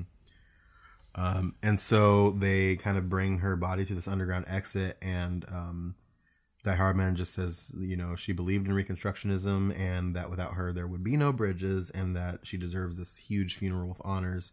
Um, but they can't let the country know she died, otherwise Bridges dies. And Die Hardman's kind of trying to explain a little bit more to Sam, and like it's one of those things where like it does that thing where like the person who's talking like fades out, and then you hear somebody else talking, and you hear Bridget's like last few words that she said about reconnecting America. Um, and then they just kind of load her up on um, his back, and he goes off to the incinerator. And um, I, I I hate to because we've been, because this has been very serious so far. I hate to I hate to do this. J- walking with Bridget on your back Dear is fucking God. Yeah, this is this is where you're It's introduced to the whole balancing aspect, and uh, But like, here's the you thing: got Jello legs. we got Jello legs, baby. Um, it's it's the thing about the thing about this though is that like the balancing.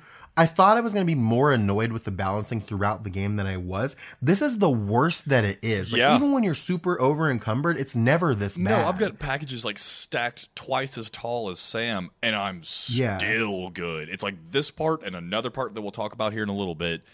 Mm-hmm. Good God, Yeah, especially you you better have those triggers fucking clamped down the whole Yeah, you- time. get ready for it, boys and girls. Because if you're if you don't because because so this would be a good time to talk about it. So the balancing mechanic is if you are if you sway in one direction or another, um, it'll prompt you to press in either R two or L two to swing your shift your weight so you don't fall over.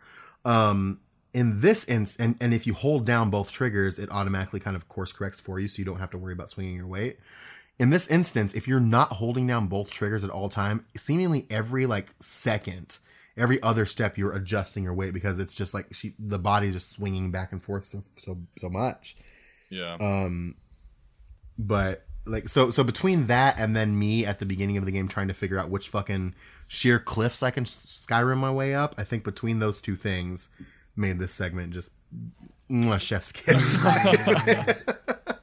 Well, I I I, I want to agree with you on almost everything, Sam, except that mm-hmm. I found that if even holding down both triggers all the time, it's still mm-hmm. not a perfect system because you can totally get off balance still. Yeah. But once Oh, you yeah, do you that, still can. It's not perfect. you lose the, you, but you lose the ability to pull yourself left or right because you're already mm-hmm. like locked in. So you lose that ability. The other thing about it too is that it stops you from sprinting or running fast. So, um, so you're you're just going slowly. So it's like it's kind of like gauging one way or the other. Like which which do you want to prioritize, speed or like safety? And even then, you're not entirely in the clear. yeah. when you And do it. at this point, you're you're in basic, you know, gear. You have no upgrades. It's just Mm-hmm. you, a suit that doesn't, you know, de- you know, uh, decay from timefall, and that's Mm-hmm. it. And you have to, you got to finesse it. You got to finesse it all Mm-hmm. the way to the incinerator, um, which isn't terrible. And you get, you know, a really kind of awesome um, traversal uh, bit here. Uh, Is this where it introduces you to ladders and ropes as well? Um, uh, n- no, I think it introduces you that in um your first mission in chapter two. I think. Okay. Uh, but we get uh, Bridget up to the incinerator. Uh, we drop her body off, burn her. Um, They also tell you to burn the BB. yeah, because it's defective, but thankfully the power goes off. Not thankfully. yeah, The power goes off and uh, you're surrounded, baby. and that's when Sam, uh, you know, clicks in to uh to BB, and then you have to do the part that scared the shit out of me. Yeah. The BT sections are perfectly engineered for maximum anxiety. Oh my god! I'm I'm assuming we're all playing this on normal, right? hmm I am, yeah. Okay. You I'm guys- playing it. I'm playing it on normal, Okay. and I had quite the opposite reaction. Actually, I felt like this whole thing was like a lot less scary than it was in the trailer, or in the game, hmm. like the the gameplay footage that you see in one of the it- early trailers. it was messing with me like hard just because Yeah. like you know you the the sensor going off and you're like in different directions and I'm like I can't see you. Oh my god, that's the thing. Is like it's the unseen enemy, and you can't see them unless you just stay perfectly still and start looking around. Mm-hmm. Yeah, so that I had something like that what Colt just described was I was like, how the fuck does this work? And I was trying to, you know, I'm sort of like sneaking past, and I'm like, oh yeah, time to, you know, Metal Gear it. And I'm sneaking, I'm sneaking, and then I pause because the, I see the Odradek start flipping out, and then I guess it's because I was in close proximity to her, but all of a sudden, like the BT phased in, not to where you could see it,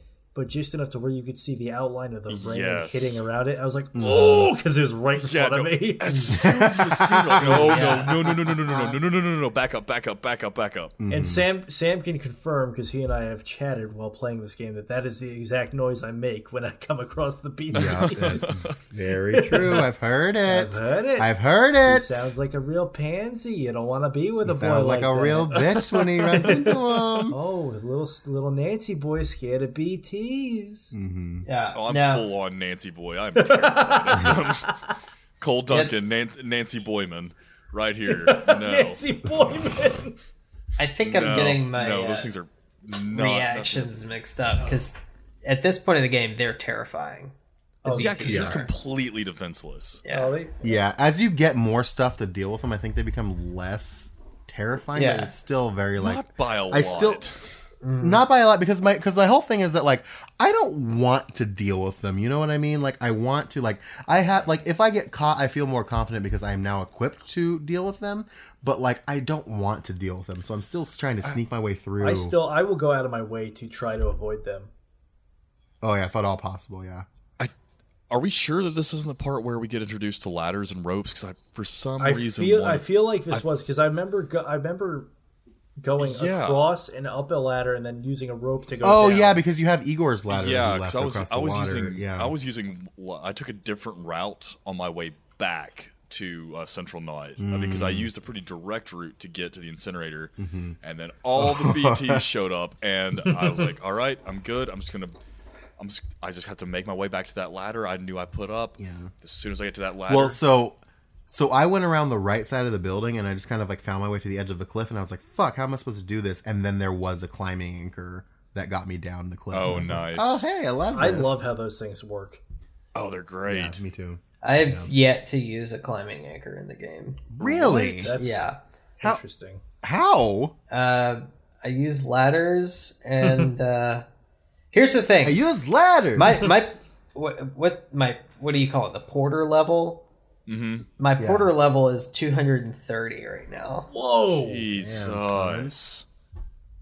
But well, we can we can we can talk about that later. But the yeah, I've, I have yet to use a a climbing anchor, so I don't even know how to do it. I've it. used a lot. I've used two in quick succession to get down cliffs. So I, w- I, I- I will say, as the game is going on, I have, I still carry a few with me, but I definitely rely on ladders a lot more than I rely on climbing, just because they're so much Sure. easier Same.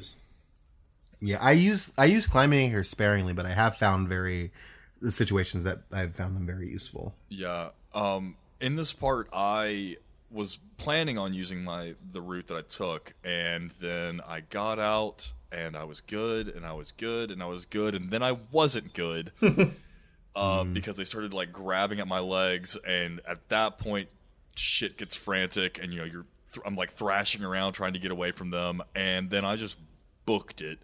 I was like I was like holding my breath. I would like run, hold my breath, like pause, and then just keep on going. And then finally, I got to a point where I found a, a, a climbing anchor, and as soon as I like started walking down it, my Odradek did this little animation where it's spun, and then it was like the five points of it. There was one point dead, like straight up north, and then the other two started clapping. And I was like, I have no idea what this means. Does that mean there's one right in front of me that's about to like really fuck me up? And then I realized, oh no, you're good. This is Oh, I haven't, way, seen, I haven't seen that. I haven't seen that particular Just- animation. That sounds really cute. Just cute. waving at you. Yeah, yeah. It waves at you. It gives you like a thumbs up. Yeah, it like it- points. a I little like when it taps you on the shoulder and then like gives you the Mm-hmm. thumbs up. So Yeah. so going back to you know Cole was saying how if you basically get caught they start grabbing at you. Uh, that's not even. The, I think the scariest part of that is before that even happens. Whatever BT saw you, it'll start shooting up like Oh, yeah.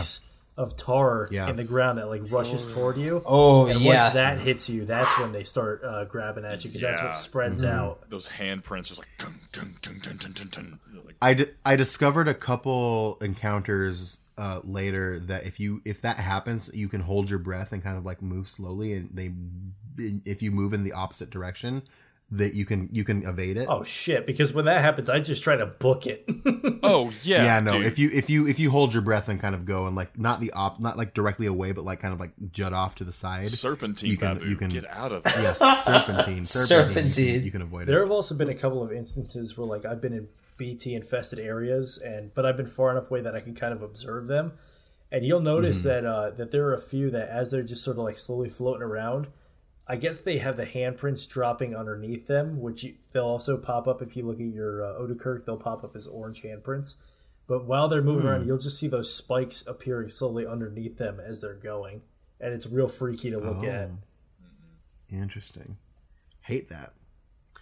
Oh yeah, he fuck. Chris, he, did you have he any? Do you have any fucking- special stories about your first BT encounter?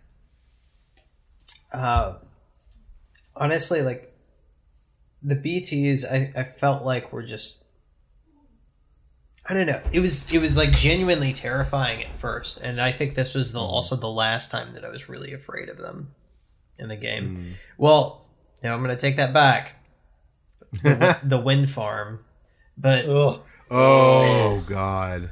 but Yeah, we'll get there. Yeah, but I, I think this was like the last kind of like scripted moment in the game where it was like, yeah, these things are like something that I can't even overcome, you know?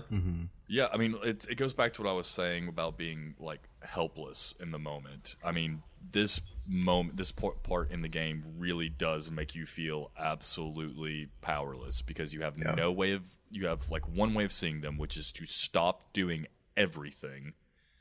Um, and then when you do see them, you have no way of defending yourself from them. It is Except for holding your breath. Yeah, well, I mean, even then, like you know, you have no way of like overcoming them. You can't Yeah. beat them. You you You just have to escape. there is them. no fight. It- it is all flight. At I this do Mm-hmm. I do wish that um that they had maybe extended your your period of helplessness a little longer because and I they so later on they do kind of revisit it in a in a unique way but I feel like after a certain point it quickly went from being afraid of these things to just being like ugh this is going to be a nuisance to get through you know trying to sneak around it reminded me a lot of like Metal Gear Solid Five. Whenever you know you're flying into a mission and it's like you know featuring random noob uh, enemies that you're obviously going to tranquilize all over the place. Um, Foxhound, blah blah blah blah blah. Skulls, Skulls par- unit. Skulls parasite units. Just seeing that, you're like, oh shit. Because anytime I see uh, in the briefings before the order, um, just the red line that says uh, traveling through BT territory. I'm like, oh God, no, not this time. Although, I think what- the most what- once you play it long enough and you start like plotting your routes and all that, you look at the map, you're like, oh, that's where they are because it's a straight line canyon and I can't go anywhere else. yep. Yeah, it does get a little predictable as the game moves on with the enemy placement. But Um, I, but you get out of there. You do get out of there. you do get out. You go back to Capital Knot, Yeah. Yep. and uh, when you get back to Capital Knot, Sam kind of looks out at the distance and observes the upside down rainbow, and then you get a call from Deadman, and he's he's uh, he says like they're lucky to be back, and that people with dooms and BBs shouldn't connect because their feelings can make and cause mix and cause feedback, which amplifies fears and stress. And then Deadman's like, "This is the only disposal is the only option." And then uh, Die Hardman hops on the horn and says that he needs to get cleaned up and come to the president's office. And uh, Sam catches feelings for BB and plugs back in. And uh, you see Cliff uh, telling BB that he'll always be with him. He's a little bloody. And uh, then Cliff starts singing BB's theme to BB. And it's a beautiful song.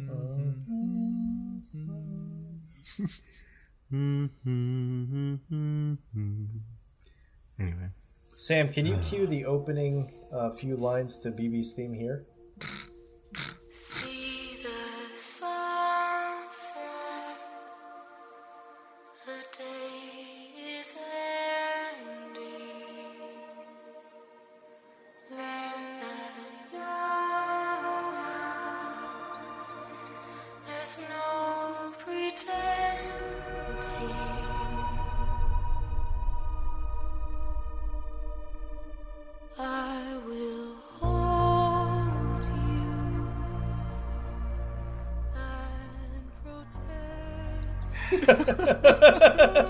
Fun, isn't it?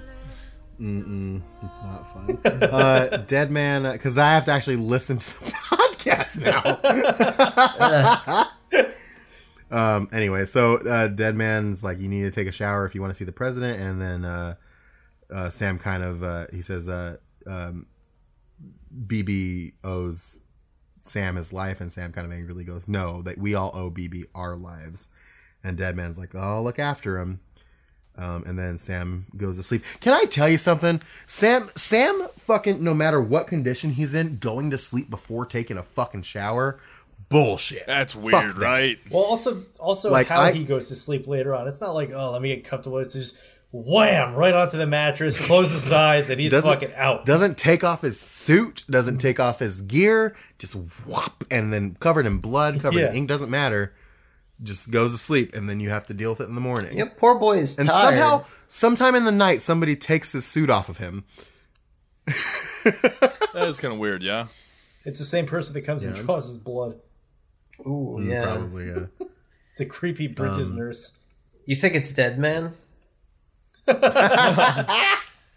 Well, with a certain shower scene later on, Yeah. something be um, but yeah, so he goes to sleep and um, uh, he finds himself on a beach again, and you see baby Sam, uh, kind of crying, and Amelie is telling. Well, Amelie walks up to him and tells him it's almost time to go, and he says he doesn't want to go home, and she gives him a dream catcher and tells him that uh, it'll keep the nightmares away, and then she promises she'll always be with him, and then cue episode card. Amelie, we're in episode two. now. Was was that the cut scene where it has that weird cut that you and I talked about, Sam? Oh yeah. Uh, wait. No, no, no. It's the next one. It's the next one. Okay. Yeah, yeah. Um, but yeah. So All Sam, the beach scenes kind of blend together for me. I apologize. Yeah, yeah. And Chris, this this is about to be your moment. So get ready. Oh yeah. Um, when you're in this uh, when you're in this room, you kind of learn a little more about your private room, and primarily. Um, you learn how to take a shower, but you're not high enough level to pee pee or poo poo yet, so yet, they block that out. um, so you can take a shower and you kind of look around your room, and at this point, what you can do is you can rip a fucking bunch of Monster Son energy, baby. Wow, that was awesome. That was a crispy pop, Oh, was Chris. a crispy Yeah. pop. Are you are you trying it? Chris has never had Monster. I've never had a monster before, and I thought it'd be cute to try it. So I'm gonna take my Yeah. first sip. He's gonna be fucking hyper as shit for the rest of this episode.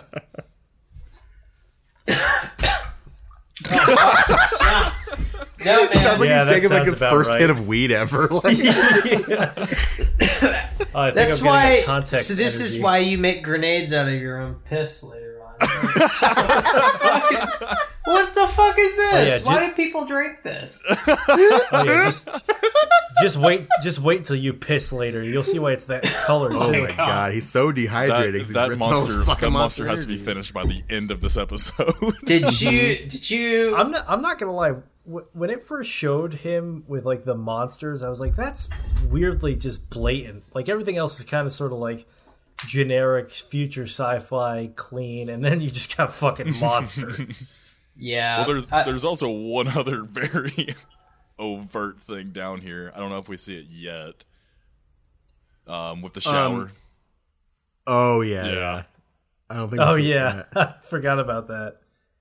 that. Um, what is so? Who? I God, I wish I, I wish I remembered who posted this in the Discord, but somebody on the Discord um said uh said uh I wonder if Kojima decided that he wanted to use Monster because the logo reminded him of strands of the strands from the BTs. That was me. I posted That was you. Okay, that was you. I can't be the only one who's thought this though. The you probably might have Yeah, been. 'cause I, I, it didn't legitimately cross did my not even mind think once. about that until you posted that. I'm sure it So was all of really. the all of the talk of monster, and I just saw Alessio's post about it. Really makes me wish I had a monster right now. the subliminal messaging works, folks. Sure does. Well, they replaced the monster a little bit later. This isn't really a spoiler. They replaced the monster a little bit later with a Timefall Porter, which I just I don't even because why why would I like that? Just seems like it'd be detrimental. Right. well, it does the exact same thing. It's just what f- fucking who's making beer What? out of Timefall? Well, you meet him. It's the guy who fucking voices uh, Adam Jensen from Deus Yeah. Ex. it's that's his voice actor actually. I, I was like, that sounds familiar, so I looked it up and it was Oh, wow. correct. I think it's millennials. You know, we're always looking for a passive aggressive way to end it all. Yeah, that's true. Oh Aren't my! all? Oh, wow. Yeah. Yeah, it decays you from the inside. Yeah. Right. Yeah. Yeah. Um, but yeah, so Sam takes a shower and he's interrupted by Deadman. And Sam's just like, oh, isn't anything private anymore? And uh, Deadman's like, nope, except for showering and using the bathroom. um, and basically, that's what he says. It's like, Yeah. not. Uh, but uh, Deadman says, it's good you're taking a shower. Come to the president's office. And, and Sam, dirty boy, Porter Bridges, does not complete his shower and uh, Because remains. he doesn't use soap. Yeah, he doesn't ever wash with soap. You need soap. Um, but yeah, so he's just very frustrated, and he goes to the president's office, and Die Hardman's there and thanks Sam for his work, and says that Bridget's legacy has a chance to live on, and then introduces the new president, uh, Samantha America Strand, otherwise known as Amelie. And this is Cole's favorite scene with Amelie, um, because they uh, they talk. Um, Deadman's like, oh, you haven't seen her about 10 years, but she hasn't aged a day. And Amelie's like, oh, he knows why. Um, I'm on, my body's on the beach, so I don't get to age. But you do, Sam. You, look, good. God. it's so fucking weird, right? Is okay. Can I can I express something to and you guys can tell me if I'm off base with this. The scenes where Amelie is talking to baby Sam on the beach seem very much like an adult grooming a child. Oh yeah, that's that- that's a total Drake moment for sure. Oh no. Oh, Yeah, uh, Sam Sam Sam Porter Bridges talks to Amelie about girls at school, you know, and just uh just what to do about those and, and Amelie just gives him 'Cause- relationship okay, advice. Okay, because hear me out. Like, even if you know, like, let's say a couple things. One, they're related. Ew, that's weird. Yes. they're Yes. not related. They're romantically um involved. Still, Ew, fucking still weird. Just you, Sam. So am I, am I the only one that feels like? Uh, am I the only one that feels that young Sam's voice does not match his body? Young S- Oh my god. The Decima 'Cause engine he- doesn't know how to make fucking children look good. And I don't know But why. also- Cuz Sam also Sam Sam- is a fucking cabbage patch monster. and But so so he looks like he's probably about maybe eight to ten years old in that. Mm-hmm. Yeah. But he sounds like he's got the fucking voice of a toddler. yeah, he does. want to go home. No. I don't want to go home. I'll go. I'll go one further and say that I think the Decima engine really only does facial features extremely well. Because, like, if you think about another game, another very good game that uses the Decima engine, Horizon Zero Dawn, Yeah. um, the it, like the the face like it's a good game. The facial features in that game are great. The bodies are a little weird, but fucking young Aloy looks like a fucking demon. And they they haven't fixed it, and I love like it's a very pretty, beautiful engine, Yeah. but they can't do kids. Yeah. It's almost like the Fallout kids in uh, Oh, Like, god. yeah, yeah. Fallout Three. Jesus. Those like little demon Mar- the children. marshmallow babies. Man, they look like melted yeah, marshmallows. they do. Little marshmallow babies. They get a little bit too much exposure to the nuclear radiation. They, yeah, they were hanging out near little lamplight for too long. a little lamplight. God, I fucking hate little Tunnel snakes lamplight. forever. tunnel snakes rule. Tunnel snakes rule. But yeah, so uh, Sam, so Amelie kind of blames him for blames Sam for like cutting them off and running away. Um, after Sam kind of expressed some disinterest in what she has to say, um, and then Die Hardman kind of explains the particulars of the original expedition Bridges One went on, and uh, it was meant to establish the United Cities of America or the UCA, and that um, Amelie kept them safe and that they uh, they never missed a BT, and I think that's a curious thing um, because like they never missed one BT. Okay. They haven't really they haven't talked about this up to the point at least that I'm at. Um, does she have dooms? Like, what's her deal? Okay, this is a good place for me to throw my theory out there. Okay. Cool. Cool. Cool. She's not real.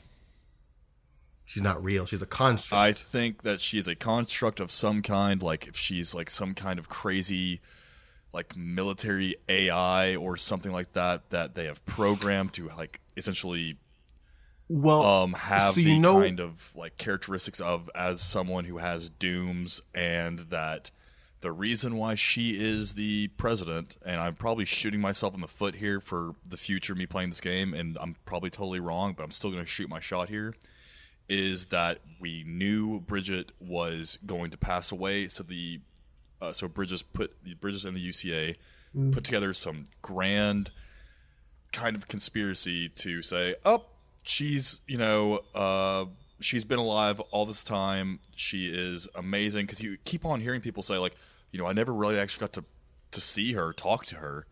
But, Yeah, you know, give her yeah. my give her my regards. Like, she did a lot of work, great work for us. The only person that has had any real direct contact with her is Sam that we can see. Any kind of mm-hmm. tangible contact. And I think they used Sam as like testing grounds for the mm. quote unquote Amelie engine. And like Amelie isn't a person, she is an idea. She is the idea that mm. Bridget wanted to kind of put out into the world. so if that's true, Cole, she isn't good or bad. So what is that? Where does that leave Uh, us? She's not bad, so I still win. So, No, no, So, because she's not um, good either. So, so then we slap each other. I, okay, I can handle that. I still Yeah. agree. I still agree with Sam, but um, actually later on, Sam, someone, uh, someone does directly mention that Amelie does not have dooms, but she has something else. Interesting. Okay. So there we go. Is go. that something else? The condition of not being a living person? Um, yeah, she she she doesn't have Doom. She's got a thing called S three. Oh, shut up. shut up. Um, anyway, uh, so they keep they kind of explain that they they never missed a BT, and they they after three years they made it to um, Edge Knot City on the west coast, all the way to Pacific, and um, they were wiped out by the Homo Demens, who are D E M E N S, which is uh, yeah. Um, they're this terrorist organization. They're separatists. They don't want to connect the world. They want to be left alone.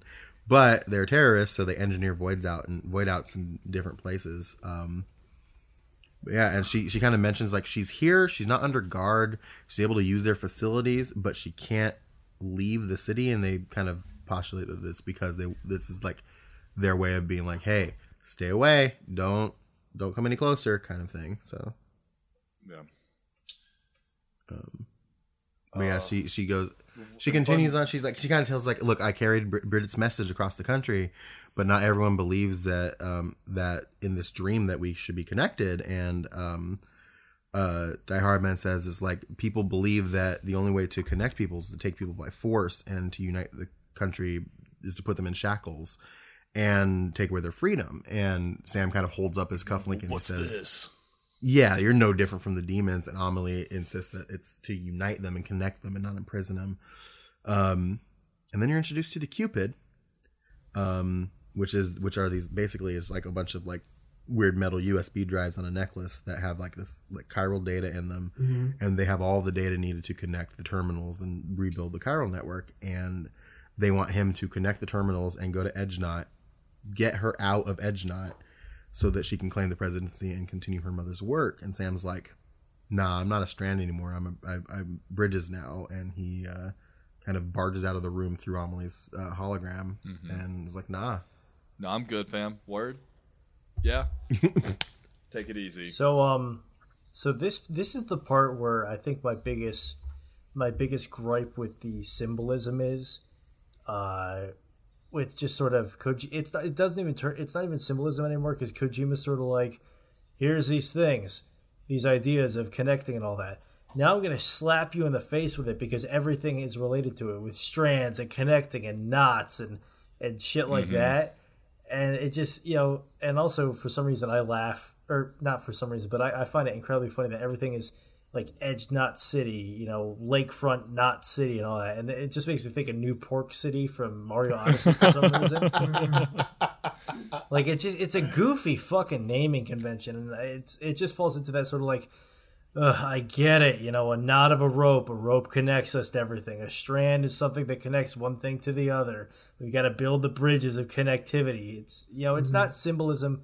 It's not an allegory anymore. You're just being blatant about it at this point. And that was my my biggest complaint about this whole uh, this whole briefing scene. Right. Yeah.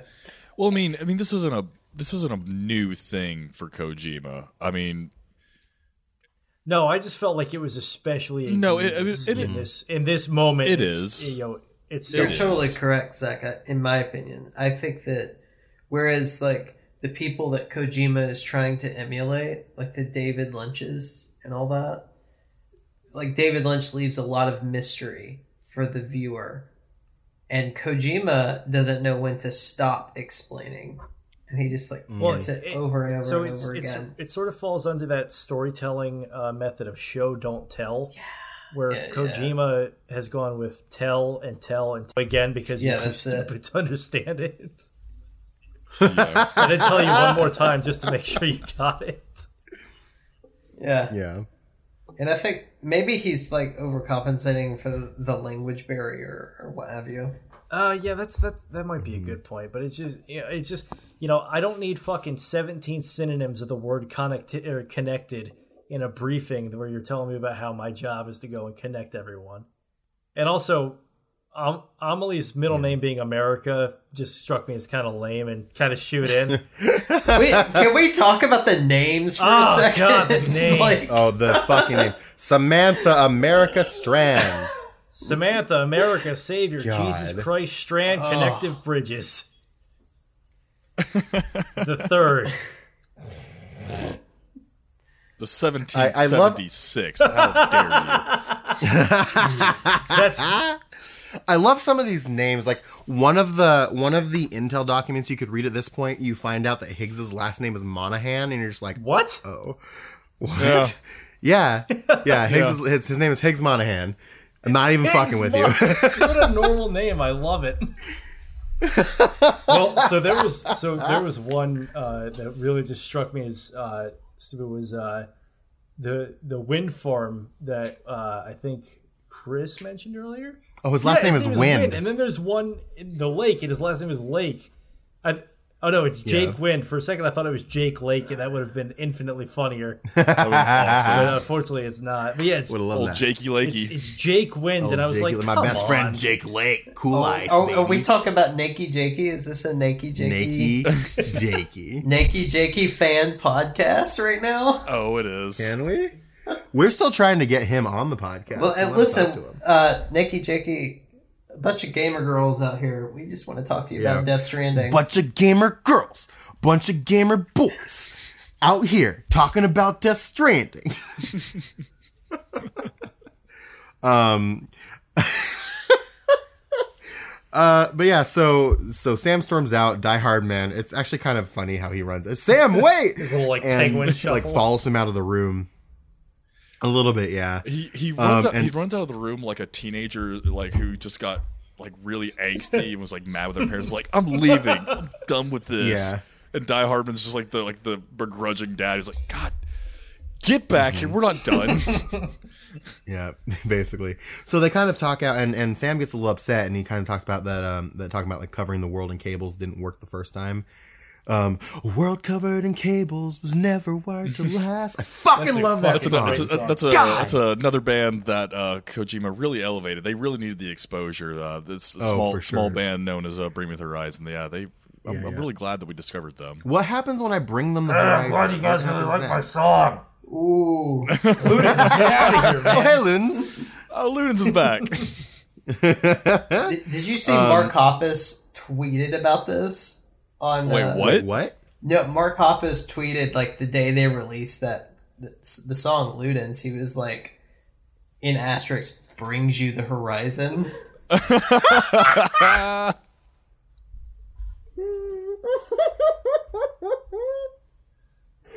Oh my god, that's wonderful. No, there's no horizon up here in Space space. Ludens, get the fuck out of my cabin. God, Ludens, God. Get out of here. Go call your mother. um but so well so actually so i think this might be like this this one little segment is like the best acting i think norman reedus has done in this game where he goes he goes uh he says uh don't be surprised when the when it comes crashing down again connect reconnect and he does like a the finger spin it's like a, it's not that simple and he just gets very angry i'm just like yeah sam tell Yeah, him get him, man. Go off. um, and then uh, Die Hardman's like, "Hey, sleep on it." And then Deadman comes up and is like, "Hey, I fixed BB. You can use him again. Uh, you guys seem to have an affinity affinity for one another." And then uh, you go to bed. Yep. And Sam wakes up, and he's on the beach again, and Amelie's there, and she insists. She says, "You're Sam Strand." He's like, "No, I'm Sam Porter Bridges." And she goes, she goes, "Isn't it funny the, isn't it funny uh, the name Strand?" You're stranding is when a whale washes up on the beach. Here we and, go. And strand, and you can be stranded, and I'm stranded on the on the Pacific, and uh, then she As I'm of sitting, insists- as I'm sitting here, and the controller's just creaking in my. Um, and she kind of insists like they're still connected, and she takes the Dreamcatcher off of him and puts it in his hand. And um, this is the, this is the part that we were talking about, uh, Zach. So she hands it to him. She kind of walks away, and then she turns around. Her dress is gray, and then for like a split second, and then she runs to hug him, and it's red again. Yeah, it does And- this real weird like close up shot where you just see from her shoulders up, but her dress, which is normally bright red at this point, it has been in all the other appearances, is Mm-hmm. like this dark, like almost black gray. Yeah. And It's we always for this like we've seen this in like trailers leading up to this, where it's like it's a wider shot of her with a gray dress, but this is the first time it's shown up, and it's so oh, you see, I never know, I never saw it in the trailer, so it Oh, was yeah. like especially jarring for me. Yeah, so it's like it's very like it was very subtle, and like I would almost question if it was a mistake, but like I, it it's it's too it Hideo doesn't do shit like that. He's so Well, I also I was worried that I I was just seeing things, and that's why when we were talking, I was like, "Hey, just a quick question." and when, when you when you confirmed it, I was like, "Okay." I should have been like, no, Zach, my it's always mind." been are you- blue. what What are are you you- talking what are you about? talking Oh, about? dude, I wouldn't have. I would not have slept. It's white and gold. I I was like, I'm losing it. Um, but yeah, so she kind of hugs him and then says to come back. Um, says that you have to come back, Sam. And she kind of walks away, and then the sun is exploding. I think. Um, Soundgarden And starts playing in the background somewhere. Black. I'm not queuing that here because we will get copyright stricken for that. um, uh, but yeah, so he wakes up and he's holding his dream catcher in his hand, and then he puts it back on and connects his cuff. And um, if you try to leave, you can do all your room stuff. And if you try to leave, Die will walk in and will ask Sam if he's had a chance to think it over. And Sam says that he he's a porter, doesn't care about connecting the world, but he will do what it takes to help Am- Amelie. And then uh, he takes the Q-pid. Um, and then as you kind of leave the room, um, you plug into BB again, and you find out about Cliff's wife, Lisa.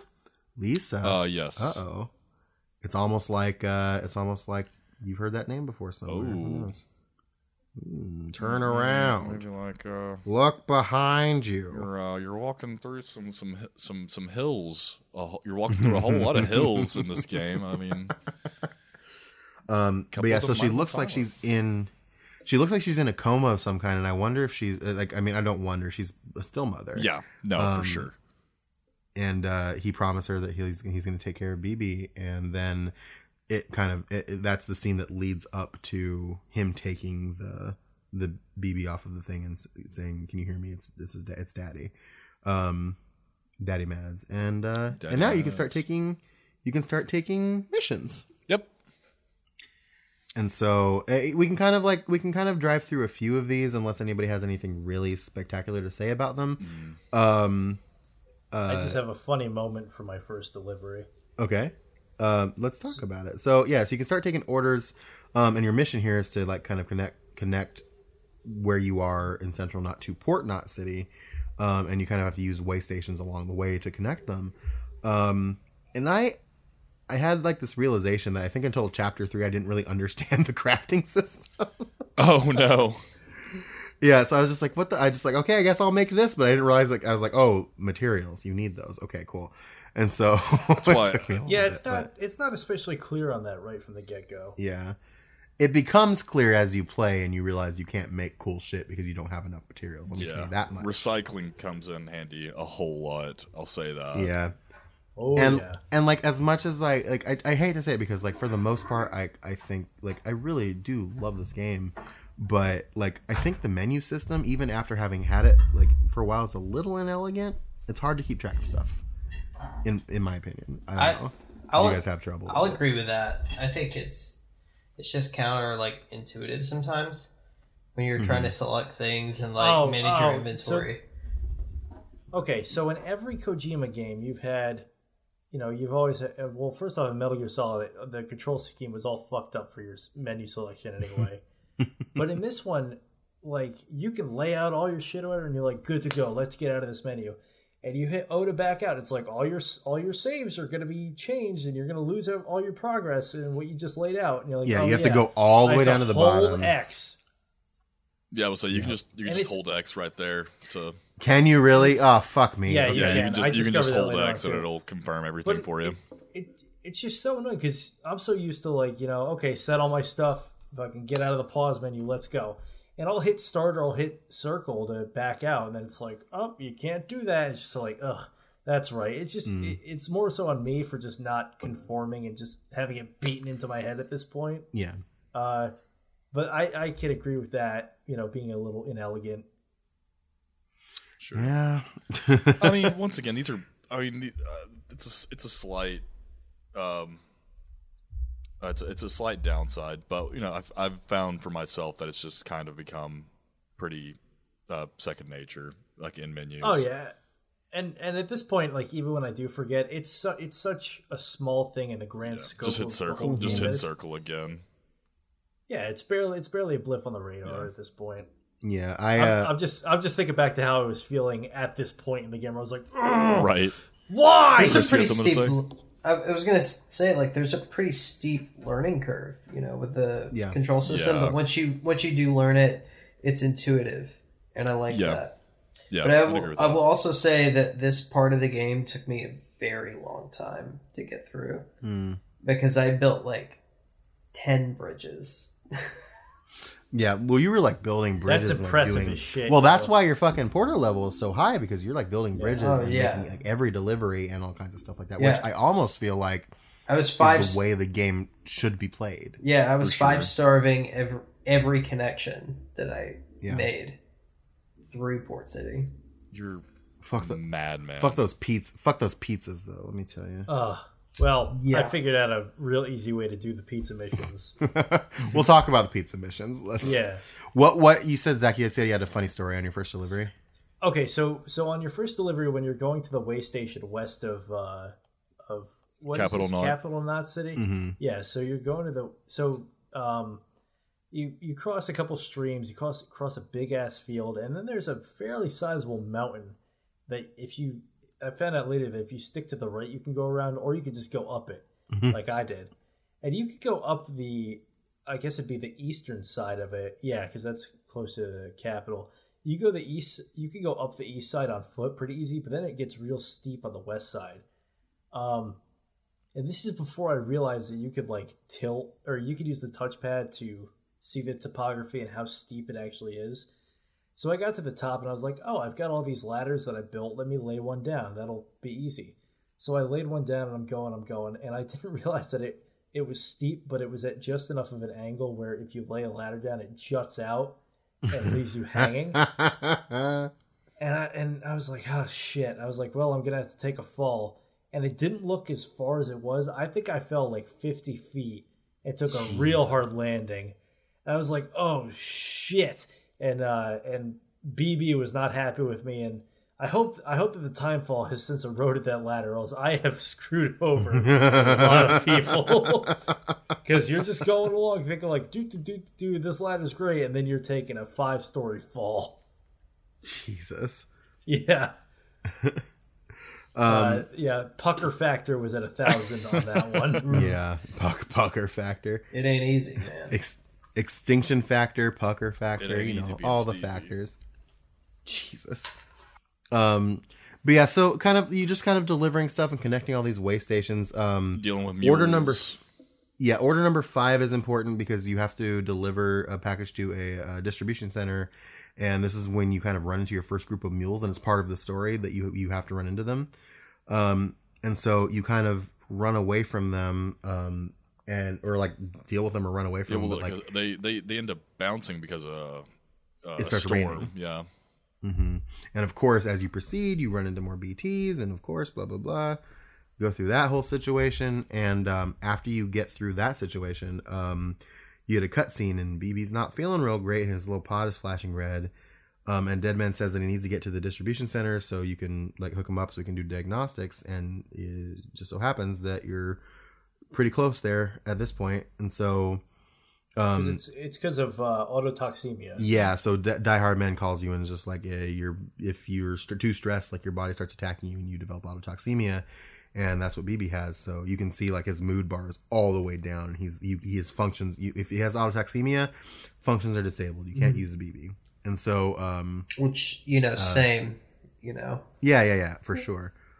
Um, so you get to the uh, the distribution center, you plug BB in, and then you uh, dead uh, Deadman comes in with his in a, as a chiralgram and kind of explains that you know in order to for BBs to function properly, they have to be periodically reconnected to their still mother back in Capital Knot City, who is just a brain dead woman who has given birth to the BB, um, and that's how they uh, maintain their connection to the other side. Um, and then um, they kind of like uh, Sam like is like, oh, the kid looks happy, and uh, they kind of like they kind of awkwardly smile at BB for a little bit, and then Deadman's like, nope, it's still a tool, don't get too attached to it, and then he goes away. we might have to kill it one day. Haha. Anyway, take it easy. Yay! Hi yeah. That Um, that just reminded me. There was that really cute moment when you're in the private room in Capital Knot where BB kind of like smushes his face Oh, against the glass. BB is the cutest, and I will die for him. Yeah, I made that I made that Brooklyn Nine Nine reference last week. Is like, look, I I haven't known BB for a long time, but if anything happens to him, I will kill everybody in this room and then myself. I love it. Great show. Um, such a good show. Um, nine nine. Um, Night night. but uh, uh, but yeah. So Sam goes to sleep again, and then Amelie is back singing London Bridge in a fucking like a fucking psychopath, and um, she kind of talks with him about how things are in Edge Knot, that she's still not chained up or under guard, but she still can't leave, and that he says she says that if he can get to her, they can go home back east, and she just um, she kind of laments about how bad the populations in the cities are, and said that humans are meant to live together, in that if they can't do that, it's extinction, and then. Um, Sam's like, well, I mean, even if we do connect the country, the BTs will still be there. And she says, yeah, but at least we'll have hope. Um, and then she kind of walks towards his little wall of like where his like all of his weaponry will be later on in the game, and says that she'll be waiting for him, and then disappears again. Um, and then and then he's awake, and then you have an opportunity to talk to Heartman about how to use showers and toilets and how uh, how uh, using them helps Heartman's research like a weirdo about how his blood and his fluids impact BTs. Yo, yo, uh, hey, uh, Sam, uh, give me some of your piss. I need to make a grenade out of that real quick. Hold on. Hold on, let me drink. Let me chug like six monsters. All right, cool, cool, cool, cool. Yeah, yeah, yeah. Just, just uh, when you're done, just when you're done, all in just Gatorade bottles. That's that's literally going to be your grenades. Yeah, I got you. Yeah, Hang yeah, on. yeah. Listen, There we go. There we go. There we go. I think uh, that was a that was a crisp. That one, was a crisp too. one. So I, I, I, that was a little foley work on my half. That was actually a nice, crisp Canada Dry Ginger Ale, which is the only uh, sugared soda-like beverage I drink anymore. So I Um, just realized I just realized something, Sam. Her London Bridge is only like three degrees removed from the Dead Space Twinkle Twinkle Little Star. Oh fuck you, Zach. Am I wrong? no, that's why I said fuck you, Zach. Uh, anyway, Um, do they? I mean, they do share the same tune. Don't they? A lot of those nursery rhymes are the, just the same tune with different words. Yeah. Yeah, they they are. They're written in the same cadence. Yeah. So so anyway, so you have that happen, and then you leave again to start traveling the world, and um, uh, Sam sees another clip of Cliff, and he's arguing with somebody, and and again, I may be off base here, but doesn't that somebody does that somebody sound like Amelie to you that he's arguing with, or am I just I don't think I, really got. I don't think I got the argument one yet. really? Yeah. Oh Which man, really I got this. I got because this. I've already started getting some repeats, Yeah. and if there's some And that then I like haven't, knowing that there's yeah, if there's something that I That's haven't seen yet, interesting. why I the thought fuck they were am I just getting all the same. Yeah, I thought they were just all the same. Yeah, there was this thing where he's like over Lisa's like bed and he's arguing with somebody. He's just like, um, "You promised me you'll take you'd take care. You could fix BB or you could take care of BB." And um, sh- this woman talks to him and says that they're doing all all that they can, and she sounds remarkably like Amelie to me. Yeah, I haven't gotten Yeah. that one yet because because this one was this one was the first time I got where he was showing BB the book with uh with the Earth and the Moon and all that. Oh, interesting. I thought they. I think they might be out of order then. Maybe it's like randomized because, like I said, I've started getting some repeats. Well, my favorite my favorite thing about what he says, he says he says um he says uh, we're doing all we can, we're trying to help, and he goes, all I see is somebody um uh, wearing a mask that keeps lying to me. I'm just like, huh, Wow. interesting. Um, Especially yeah, given now you're- like who we've met so far in the game that wears a mask. Mm, Two people. interesting, interdasting, two people. Two people. But he says, but he said he specifically says a woman in a mask, not just a person. in a mask. Oh, oh yeah. I don't know. Yeah. So that could that may be like that could, that could be referring to a, to a nurse as well. yeah. Yeah, it could be. Well, that's why I'm saying I don't want to look too far into it, but it just seemed just like she sounded like. No, oh, sure. go down the rabbit that's- hole. That's the. Well, Well, I guess that's like the benefit. Like you've heard three women speak in this game, right? And then two of them sound very distinct, and then Yeah. Amelie is just like a normal sounding woman. Get so, game like, theory on the line. We're gonna get to the bottom of this. It's just a theory. A game.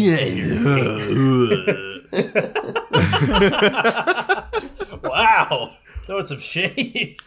I no, it's no shit. I really do. I, I really do like MatPat, and I love game theory. I just think I just it's just he's just very an excitable man, and it's it's yeah. He's he Um, is the like real definition of that Charlie Kelly picture from It's Always Sunny, and he's like the stuff is like pasted all over the wall with the yarn and all that stuff. Oh stuff. my god, Yeah. yes. Yeah. Um, do we want to talk about the wind farm at this point? Oh god. Oh god, Farm. I got some shit to say about the wind farm. I've got something. Chris, tell me about the fucking wind farm. Let me tell Let's, you. let's rap about the fucking wind yeah, farm. why not? Tell you, I um, one time I fractured my wrist in three places, and it was more enjoyable than going down the hill and through that fucking Can I, forest. I gotta fucking tell. I've. I was gonna say something, but I needed to let that breathe a little bit more. You That's know- fantastic. you know, I got two cavities filled a couple days ago, and that was more enjoyable than this fucking wind farm. I gotta say, Chris, in that picture you posted while you're at the dentist's office, you look very regal. well, thank you. That's just his, Yeah, that's very just his standard demeanor. Let's be honest here. I uh, compared to the picture that my dad like I posted this in the Discord, but compared to the picture of my that my dad sent to me of him at the dentist where he looked like a fucking monster. I love my dad so much, but he was doing some weird shit with his eyes that I just couldn't get behind. I was like, "What are you doing? no, baby. What are you doing, What is you baby?" doing? So I, I will say Um, that this wind farm is the first time I got caught by the BTs. I, st- I didn't because I'm a I made it coward and a I'm a coward and a toady. So this No, you're Oh, not a well. coward toady. you're kick ass, Cole. That's what you So are. the only No. reason, the only the only reason I got uh, and it's not, uh, it just got to the part where they were trying to drag me down, and I was able to get away successfully. Um, was because I was paying attention to a BT on my left, and I had like the camera because this is before I realized that if you click R three, it'll switch over your shoulder to show what you're looking at. So I had the camera basically facing behind me, and I and it just you know perfect storm of of me near enough to this other one that the Odradek was focusing on that, split second of it going in front of me because this BT phased into existence right above my head, and that's when it all went to shit.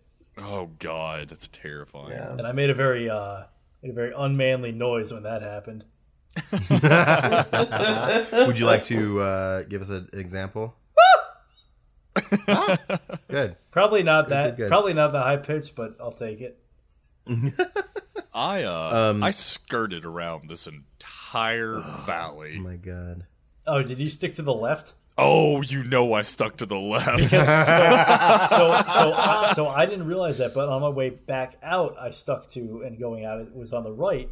It was fucking smooth sailing, man. oh my god! Like as soon as Yeah. as soon as it came out, I was like, nope, nope. They're right in front of me, and to my right, gonna go to the left. and I just started climbing rocks and just kind of looking over to the right, and I was like, yep, they're still over there. They in front of me? Nope. Oh. Gonna keep going. Well, this, this part was also fun because this part introduces you to a concept known as uh, high winds or strong winds. Yeah. And at this point, Yeah. me, me trying to be the everyday Amazon package man, I've been picking up shit left and right. So my my uh, boxes were piled really high. So uh, Sam was getting kind of jelly legged because he had all this wind resistance as he's trying to fucking climb around. Fuck, man. No, I, I took the bare minimum. Like, yeah, no, if I have to go through this, none of you people are getting your stuff delivered. Delivered. I'm sorry. I got one mission right now and two missions. One primarily survive. B get this like power supply to the wind farm. So that that part I also found tough because uh, because there's a lot of trees and they're like pine trees in that area. Yeah. And if you if you're not looking at the right angle when you use your Kirk scanner, because I don't think we've gone over this, but uh, at this point you have a you have a thing where if you tap the right bumper, uh, it's it shoots out a blast that basically lets you see the outlines of where the BTs are like clearly. Uh, well, if you're doing that in an area with trees, it'll highlight the trees over the BTs, so I wasn't able to see them half the time. Oh man, Char- Charlie's Charlie's in the trees right now. Yeah. When you're But- going through the dead no. forest and you hear the trees start speaking ghost Vietnamese. yeah. But No, I mean like this is. Uh, Chris, did you go through the? Uh, did, you, did you go like straight through the trees? Yeah, so I I was kind of doing what Zach was talking about up to this point. Every single package I came across or like picked up with a scanner, I was picking up No. and I was and I was delivering. But when I got to this point, I just realized that like it's this is not actually feasible. This is not the way you can play this game. No, you. So, and that's when I started like dropping things off in in like the the drop boxes hmm to like entrust with other players I love because. I, I thought at least like It's yeah so good. because you at least get some likes even if you're not completing the delivery you're contributing to the process Yeah, you're helping. feel You're getting it out of the way of like time Yeah. falls and whatnot. There's also Yeah, but- something so satisfying about like when you get on again after not having played for a day or whatever, and the first thing you get is a bunch of pop-ups. You know, so and so used a route you laid down. So and so used your ladder. Oh, yeah. And then you get a bunch of them that says like you know lost cargo X Y and Z was delivered to locations one two and three by so and so. It's just such an awesome feeling to be like, yeah, I'm part of the process. Mm-hmm. I've started using it a lot more because I I- when at first I was like, no, I'm uh, I'm the package troll. I, must deliver I'm everything. one who delivers. yeah, and then I was just like, Aren't you at like no, I twenty eight don't want to do thousand that. likes So right here, now? I'll take my 24 likes and you can do it. You take it. yeah i mean i i felt like at this point the time we're talking right now i haven't touched the game in two days right but i've i built um the area that's in episode three i've built like 11 of those roads and i can't wait to turn back on the game to see how many likes i've gotten Just that- because get of that- those get that roads hit i've built dopamine from how how many likes you've got. Yeah have you? I, I've I've I've built like four roads at this point, and I'm I, Mm-hmm. every time I do, I just feel so proud. Oh yeah. Anyway, So we Yeah. get we So, get past the the other thing that you the other thing that you do that you do kind of get here is you you they teach you about how to infiltrate mule camps for supplies when when on the missions, mm-hmm. and then they also teach you about how to collect chiral crystals and what they do. Yep. Um, This which is kind of like a weird power supply. It's in this- gold hand thing as you see on the ground. It's also in this episode that we get um, kind of access to vehicles, like the bike. Yes. and uh, I think the bike is the The first. bike thing- is my. Oh, I love the bike so much. It's fun. Uh, it will take uh, it will take damage uh, to your battery if you're going through the water. Uh, But I've found that um, if you are like in the um, the trike mode and you're holding the brake and you're hitting and you're hitting the throttle at the same time, you will start to do a burnout. And then if you will switch your bike into like uh, actual bike mode, you will fucking rock it. Fuck. Wait, hold on. What are you talking about? What are you talking about? Trike in reverse. like mode? like the I mean if you're if you have the like the reverse trike if you have it in reverse trike mode like where the two wheels up front and the one wheel in the back if you will hold like the reverse like if you hold like uh L2 and hit the throttle hit R2 the throttle at the same time you'll start to do a burnout Oh, I thought you. I thought you were saying like you could fucking like reverse it so it was like an no actual I mean trike. yeah you c- you could just you could just drive Oh, backwards okay. but no no no no uh I thought you meant like flipping the seat around. I was like, how the fuck No. you guys discovered no, all but this that's I mean that's how I jumped over that. Uh, I'm I'm pretty sure we're all talking about the same chasm. Um, Yeah. Oh, fu- yeah. That fucking that fucking chasm. Yeah, that's because that's how I jumped over it. Was I had to like uh essentially gas the uh bike up really really heavy and then just uh as I came up to the uh the cliff I did a, popped a wheelie to kind of get like a little bit more uh hang time and then as soon as you touch over on the other side just kind of pop the uh, back end up a little bit. Um but it's also in this place that we uh, have to head over to the uh, the distribution center west of Capital Knot City. There's not a whole lot going on over there, um, but from there we have to go to um, we got to go to Port Knot.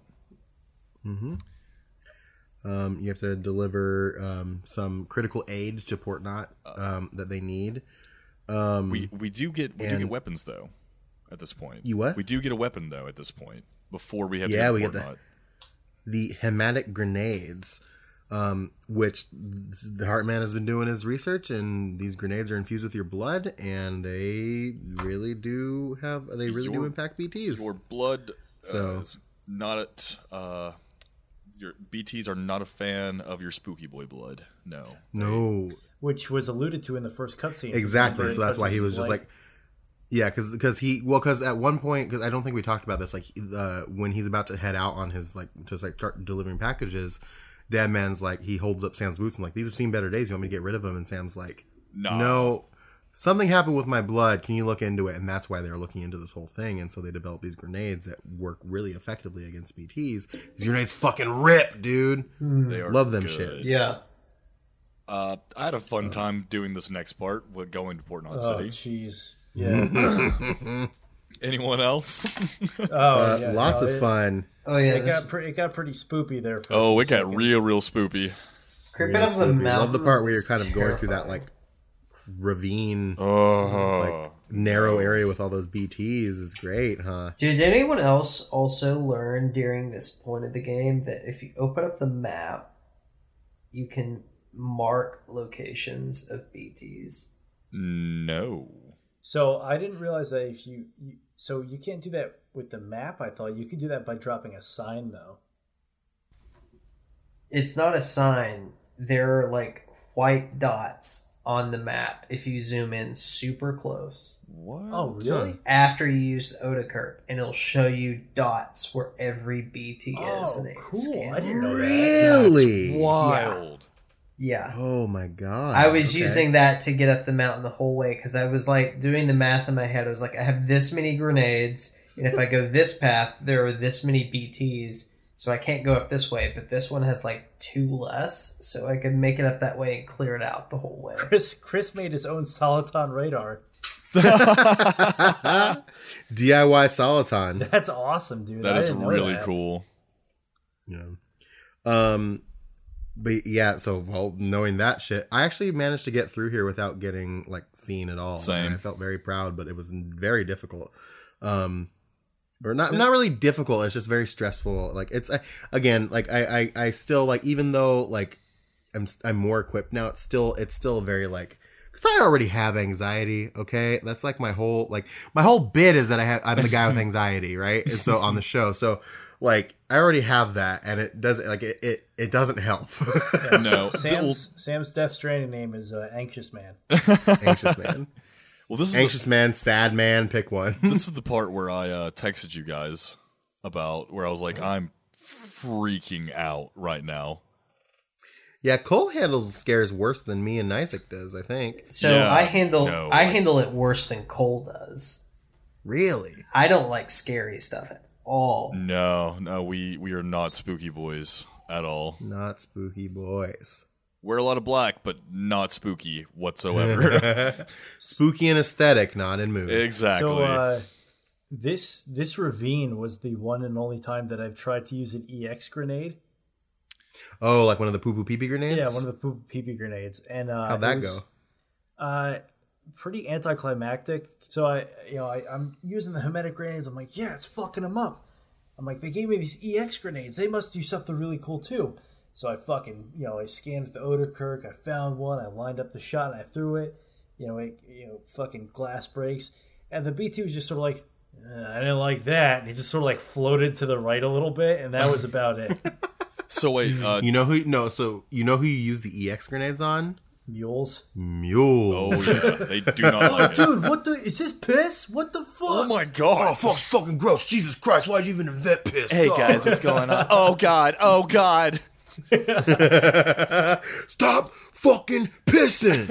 Okay! Let me tell you how messed up it is. I think that the mules kink shame you for throwing bottles of piss on them when their whole kink is just delivering packages. That's what they get off on, and that's why they're Which mules. Also, is another one of the things that struck me as lame. Just sort of like they're addicted to the package. Like what? What? No.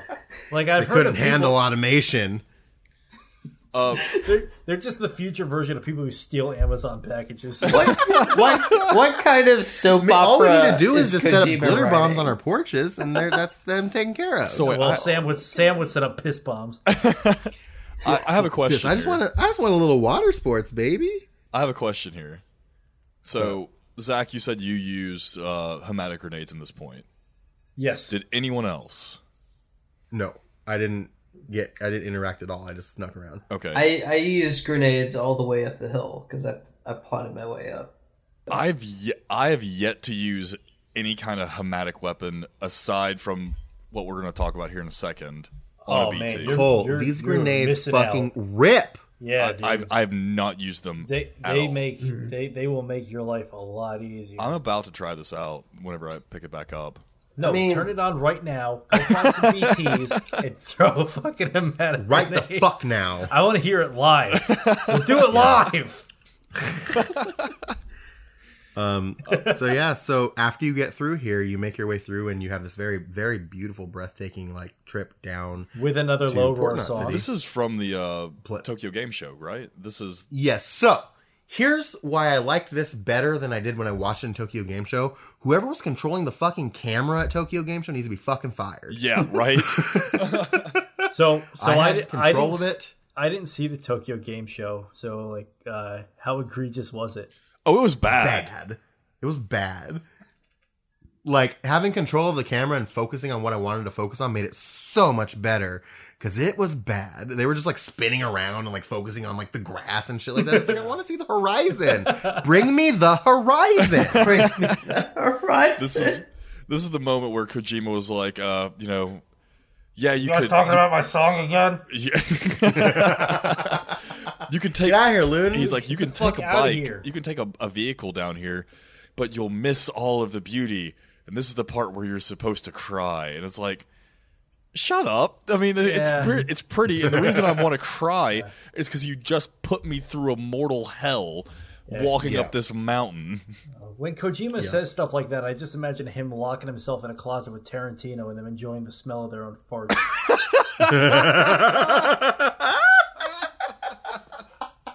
At me. At me, Oh bro. man, dang, dang. Um. Anyway, um, I wrote this part to make you cry. Give me a fucking break. Oh, um, asylums for the Um, yeah, so- from that one, boys. you uh you get down to Port Knot City and you uh you turn in your aid and then somebody I think it's Mama that's like, hey, something bad's happening. Can you go outside? But you should And you totally, you, outside. should totally take these grenades for no reason. Yeah, no reason. And so you walk outside and guess who's there? Everyone's It's favorite fucking- boy. It's it's uh every voiceman. Every voiceman, Troy Baker, aka Higgs. He's there. Oh my! Um I really Golden like his face. character design. I do too. With It's the really exception good. of the three random smoke grenades he got hanging off the front of his vest, uh, I think his design is really cool. yeah, he's a really, He's he's a, a he's a really very- intimidating enemy. Yeah. Um but yeah, anybody so who Cole, do you want to tell us about about Mr. Higgs here? Oh boy, It's he's Mr. uh, Monaghan. He's uh, Mr. Higgs Monaghan. Mr. Monaghan, as it were. Mr. Dominic Dominic Monaghan of Lord of the Rings and Lost. Uh, he starts, uh, you know, talking to Sam, teleporting all over the place. Uh, and I assume he can read your mind because he's like, "Oh, what? Oh yes. the the president's dead." No, and he's like really just kind of a dickhead to you the, the, during this entire Yeah. time. He he like he like looks across the the like the whole area where you're at and he sees Fragile. He's like, ah, you brought him into this, and Fragile's just like, uh, uh oh. and he, and he does something, and I don't know if this is like him, like if, if he's the one doing it, but he like zaps her out of existence, or she zaps out of existence at that point. yeah, she she night crawlers out of existence. Yeah. Well, because he makes it rain and then he shoots her umbrella. yeah, And that's why Oh. she zaps out of existence. Gotcha. But yeah, then he uh, summons a uh, a big old BT, this giant catcher, this like squid monster, and essentially it's just like, "Have fun, bitch," and yeah. You have to now beat this catcher uh, because uh, Die Hardman comes over the the wire and is like, "Hey, listen, if that thing kills just one person, we're all done for." Mm-hmm. And so you're running through tar and you're jumping on cars and getting on top of buildings and chucking out grenades. Did anyone that- actually have a problem with this boss fight? no. No, straightforward. it was easy peasy pumpkin peasy, man. I think in the moment it's very like it's it's very like heart pounding a little bit. Like it's it's very intense. Um, I did I like I did say one of the things I did say I will own up to. Um, when we were covering like the TGS stuff was um, it looked boring to me. It wasn't boring. No, no, it's really fun actually. Like I don't, I Um, don't have w- fun but it- during it- boss fights, but this was a lot of Yeah, fun. it wasn't difficult, but it was not boring. Well, it definitely keeps you on your toes because it's like you get one good hit with a grenade, and then all of a sudden the you know like I just stuck to the the half parts of buildings that were floating, mm-hmm. and that would start sinking. So you're like, oh shit! So you sprint to the edge and you make a leap of faith to the next one, and you're not sure if you're gonna make it or not. And then you hit the edge and you're able to pull yourself up, and Mm-hmm. there's another box full of grenades of your blood that you didn't bring with you for some reason. Yeah. but you pick those up and you start throwing them, and it's, I, I enjoyed it a lot. Yep, same. Uh, but it's a pretty pretty straightforward, pretty straightforward boss fight. Um, you know, Good intro boss fight. Like I made it out of there without Yeah. taking a scratch. yeah, same. Mm-hmm. It really did do a good job of making you feel powerful. Of like, yeah, oh wow, I can actually beat these things, and I Wait, don't really on. need to worry. Well, even about- like after the battle, like Heart, I think it's Heartman gets on the horn and he's just like, "I can't believe it! You're the first person that's ever killed one of these things. We have hope now." Like it makes you feel like this like crazy, yeah. like, Like it's, it- Yeah. whoa, look at me. it. Wait, hold, so Cole, you saw how effective these grenades were against this catcher, and you just were like, ah, "I'm not going to use them anymore." No, it's just like I I don't know, like the game puts me in such a state of like panic when I You deal just don't think about it. yeah, when I deal with uh BTs that I don't think about like fighting them at all. I'm just like shit, I just got to I got to bear down okay, and just I guess get I through guess that makes this. sense. You know, I'm not thinking in the moment. I'm thinking like, okay, control your breathing, you know, kind of control where you walk. It's not all right. How do I, you know, clear this area? I'm Oh, just you like see, for for me, it's turned into a thing where it's like, all right, walk, walk, walk. Okay, Odradek's freaking out. Scan, there he is. Grenade, I'm good. I'm definitely gonna give that a shot the next time I play. That's that's that's I my that's that, that's how I that's the sound I make when I throw things into real life too. I actually, Herc. But it gets real exciting. I start sounding like Link. Yeah. yeah, yeah, yeah. Whoa.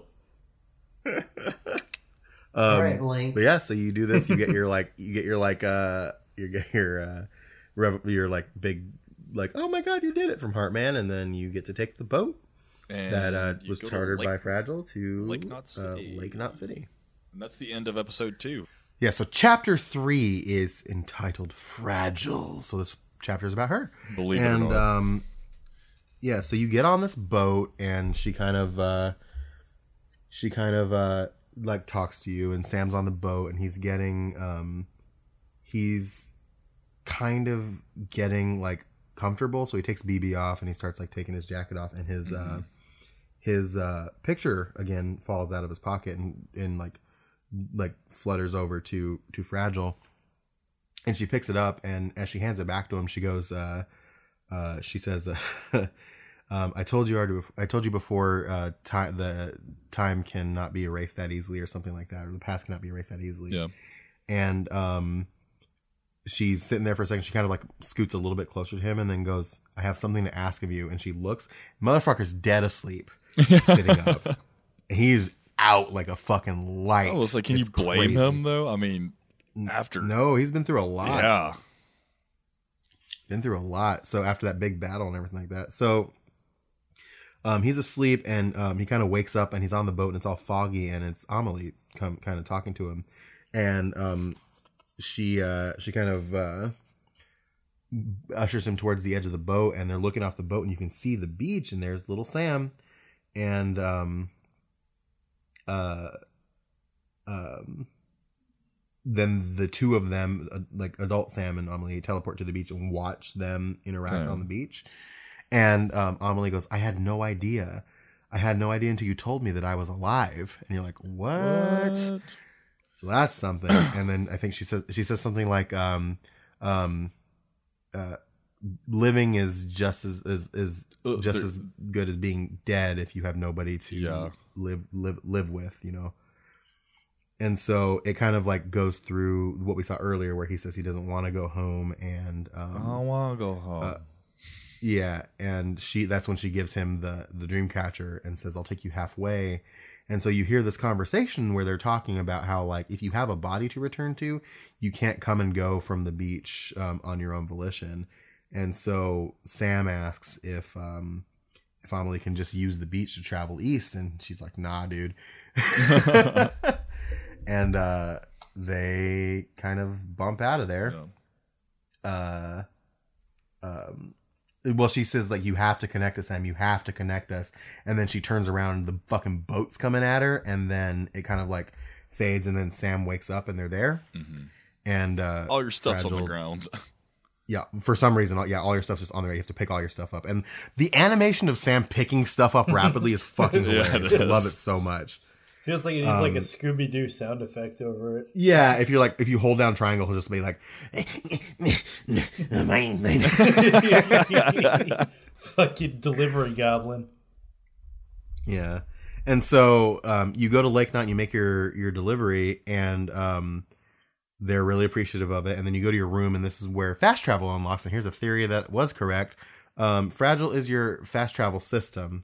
Um, there's just a little wrinkle to it in that um, you can't bring stuff with you, so you can teleport wherever you want to that you've been to, but you can't bring your supplies with you. So you have to like make it from scratch. So it's kind of like a it's kind of like a inconvenience at the same time as being a convenience. Um, and then yeah, so then you start taking deliveries, and we've got three very or four very specific people that we need to talk to, and this is where we're kind of introduced to preppers. And preppers are people that are they don't want to be connected to society, or they didn't at least, and so they built their own shelters and they just kind of live on their own. But we need to use their shelters to kind of connect to like help bolster the chiral network.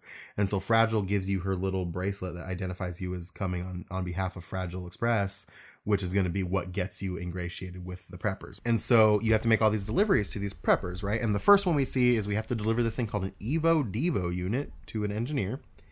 And the engineer's cool. He's a cool guy. He's like, yeah, sign me up for the UCA. All good. He gives you your first skeleton. Oh, fuck. Changes the game. If you got to this point and you were just like, I'm not really into the traversal, just get your first skeleton and that shit will change your life. The, skele- the skeletons are fantastic. Yeah, I've I've taken to using so later on in the game, I don't colon uh, Chris, I don't think you've gotten here yet, but um, they have a thing. They have an all terrain skeleton. Oh, man, that it's a just my whole jam. It's so good. It's uh, it's the only one I use Yeah. now. yeah, I, I stopped using the strength skeleton in favor of the all terrain skeleton. I'm hoping there's a version later that's like all terrain plus strength, which would be fucking amazing. Well, there's also the speed skeleton, which was my favorite for a while, especially with crossing Mm-hmm. those fucking streams. Oh yeah. Well, don't get too used to the uh, the engineer. He's the last cool one that you're going to deal with in this part. Because after him, you got to go see the fucking elder. Yes.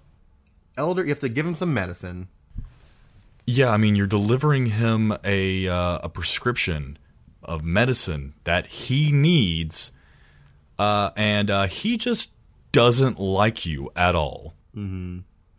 He kind of like warms to you specifically. He's just like, I don't want to join the UCA. You can, I'll, I'll join the network, but I won't join the UCA, which is a thing that they can do apparently. I'll sign a contract. He, listen, this motherfucker sends a email later to you that's just like, oh yeah, I get all these benefits. Why would I ever sign up for the UCA? I'm just like, you're a fucking piece of shit, elder. Okay, boomer. Okay, boomer. okay, boomer. Let me Okay, get this real clear. Yeah. Okay, boomer is not generational warfare. It's a state of mind. It's a warfare against a state of mind. St. Joyce, not okay, boomer. Just a boomer. Not okay, boomer. Elder, okay, boomer. Yeah. No, I totally agree. Yeah. You can be a boomer and not be an okay boomer. You know what I mean? That's that's very junk let's that. Junk dealers. Junk dealer is like Oh, is like young okay boomer. He he has big boomer energy for sure. Junk, Big junk boomer dealer is a energy. fucking zoomer. Yeah, junk dealer is a, a zoomer. Um, yeah, so so we deliver to Elder. He's a fucking dick. We go to the craftsman, who is a bigger dick. Honestly, I just really could not stand this guy whatsoever. I mean, he is just the worst. Uh, he's almost as bad as the another guy that we have to meet later on. But dear God, for someone who's so smart, he just sucks. So you deliver him beats anti BT weapons so that people can be safer, and he's just like, eh, I'll uh, I'll do this if you go get my toolbox from my abandoned workshop in the middle of this crater of Middle Knot City that got blown up by a presumably fragile. Um, I'll do that if you if you go get my toolbox and there's BTs everywhere. But yeah, whatever. Fucking fuck you. Like I said, this guy's the absolute fucking worst. This is just this this and the next one were just blatant uh, cases of like artificial padding. It's just so like, all right, come on, you know. He does give you the bola gun, which rips. I mean, yeah, he does give us the bola gun, but at the same time, he does this after we go do that bullshit mission in the middle of the crater, which, by the way, he didn't expect for you to come back from. If we're, you know, just for full clarity. That's not nearly as bad as the other one. the junk dealer one. Yeah, Yeah, that's not great. Um, which yeah, the in menu between, is a fucking lie. Yeah, yeah. Um, in between, uh, you get you you so yeah, so it's in so part of this is that like people have been like expressing throughout this chapter that fragile expresses like she's a hero, she's a traitor, she's a terrorist, she's this, she's that. And one of the things that they've blamed on her is that she she basically helped obliterate Middle Knot City off of the map. And so you have to go, you have to sneak into the ruins of Middle Knot City to get this guy's toolbox and bring it back to him. And he's very surprised. And he's like, oh, okay, I guess I'll jump on the network. And then you get the bola gun, which is cool. Um, but, but yeah, so you do that. In between our next uh, prepper and um, these ones, Um, you have the ability to develop bikes, which is awesome, and then you also learn how to build roads, which are these like awesome highways that are just straight shots to certain places. Um, and that the first road you build is just like a straight shot from where you are to like the next big distribution center in the south of the area. So definitely, you definitely want to connect to that. Um, you have to deliver fucking pizza to this guy at one point, Peter Englert, and he's not even there. He's not even there. They don't even make a hologram for him, and you have to keep the pizza upright, otherwise it's bad. Ugh. Um. Yeah. Yeah, I just put it in the bed of a truck and drove it there.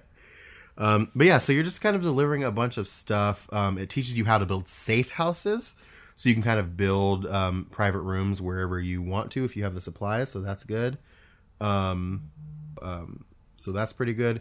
You learn how to build like a lot of really cool stuff in this chapter, which is very nice. Um, the next like order you get is an urgent delivery. You get 45 minutes to deliver this like old component um, to the junk dealer um, and you have to cross this like big canyon to get there and um, you get there and you deliver the um, the component to the junk dealer and then um, uh, and then I think doesn't he make you collect a bunch of old components? yeah. And um, so that's what I was referring to when I said it's a lie, because he has you go into a uh, he has you go into another BT infested area, and there's for a total of 110 kilograms of old components. Uh, but on the menu, it's like a minimum of 60. So I went in there. I was like, "All right, cool. I'll grab fucking 60, and I'll uh, I'll head back, and I'll just get it done." Well, I go back there, and it's like, "Oh, your your order's not complete. Do you know? Drop these off and do nothing."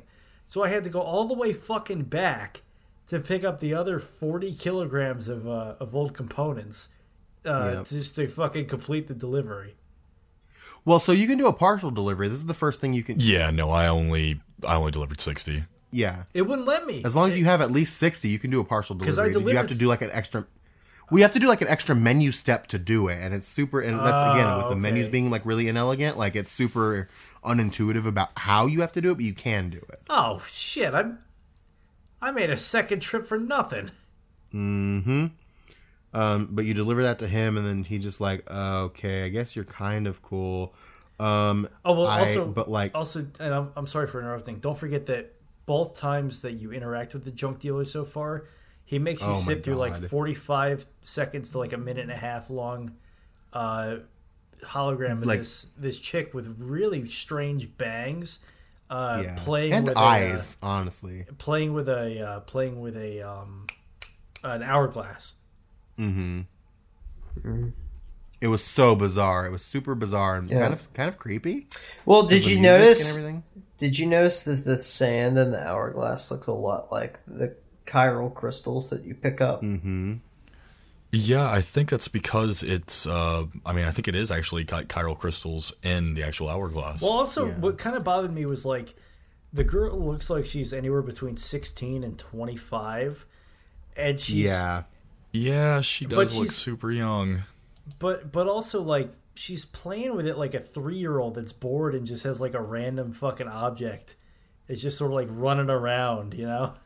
Yeah, and I'm not completely convinced that this just wasn't an what just wasn't just someone that Kojima knew and not an actual actress, and he was just like, "Hey, you want to be in a video game real quick?" Maybe because I mean, and then the whole next part was just I muted my TV. Yeah, so we find out at this point that uh, this girl is actually like the uh, guy's uh, girlfriend, which is weird for one, obviously, uh, but uh, two that they both think that the other one is dead because her mom lied because he's a bad person, and he just assumed that she was dead, I guess, but it doesn't make any fucking sense because now you have to take them to each other and. They're like stupid close. to they're each so other. fucking close to each other. Well, Oh my well, god! I was, I was gonna say I was gonna say this is more like what he's alive. Wow, My mother said he was like just ugh, it, it made it made Samus from Other M She seem fucking. lied to me. Oh my god! If, if the girl had had the Jewish grandmother voice, mm-hmm. Yeah. Yeah. And so this is the first time you have to actually transport a live human on your back, and you have to get rid of like most of your supplies to do it, which sucks. Yeah, so you have to strap her uh, to your back, and then you have to take her to this dickhead, and she talks So the much. entire time. So much. For someone who is definitely not an actress, she sure does go on and on and, and on. so it, this is made even egregious by a later on mission of where you're transporting someone who I wanted to hear from, and they had like Mm-hmm. two lines for the entire trek. Yeah, it's very, it's very sparse. Where this chick like, wouldn't fucking shut up. It was like you said more lines in between this in this short walk than like most of the characters in this game have so far. Well, another crazy part is like you finally reunite them, and Mm-hmm. she does not seem, for someone who loves someone so much, she does not seem happy get- to see this cat, and he doesn't either. And they do this weird like yeah. marriage ritual No. thing, but it's just like, you, you want to marry me? And they're like, oh, we're married. I guess it's great, dope. It's just, it's just fucking weird, man. Well, so this saga unfolds via emails where they get married and then he emails you and is just like don't ever get married. Yeah, this shit and then sucks. they're just it's like getting worse and worse and then you find out that they split up and that she just went back to her mother and she she, made the trip by her herself. I was like you, you made the trip by yourself but you could you couldn't just walk there the first time. What the fuck's wrong with you? Well, there was also so there was also a weird like bipolar moment in this where she shows up and she's like, "You brought, you gave me the hourglass." He's like, "Yeah, because I missed you so much," and then and, and then she's like, "We don't need this anymore," and just fucking smashes it. And you could tell it like shocks him, and she's just sort of like, "This is life now." Peace was never an option. the way she acts in the scene just reminds me This of is- like a really edgy teenager just like reacting to a gift that they didn't want just like i don't want this anymore This reminds me of like this this girl I had an internet relationship with on his over a Xanga blog. Wow. And she got she got mad that I didn't put her in my MySpace top eight. Like that's that level of relationship. I mean, back in the day, that top eight that could make or break friendships.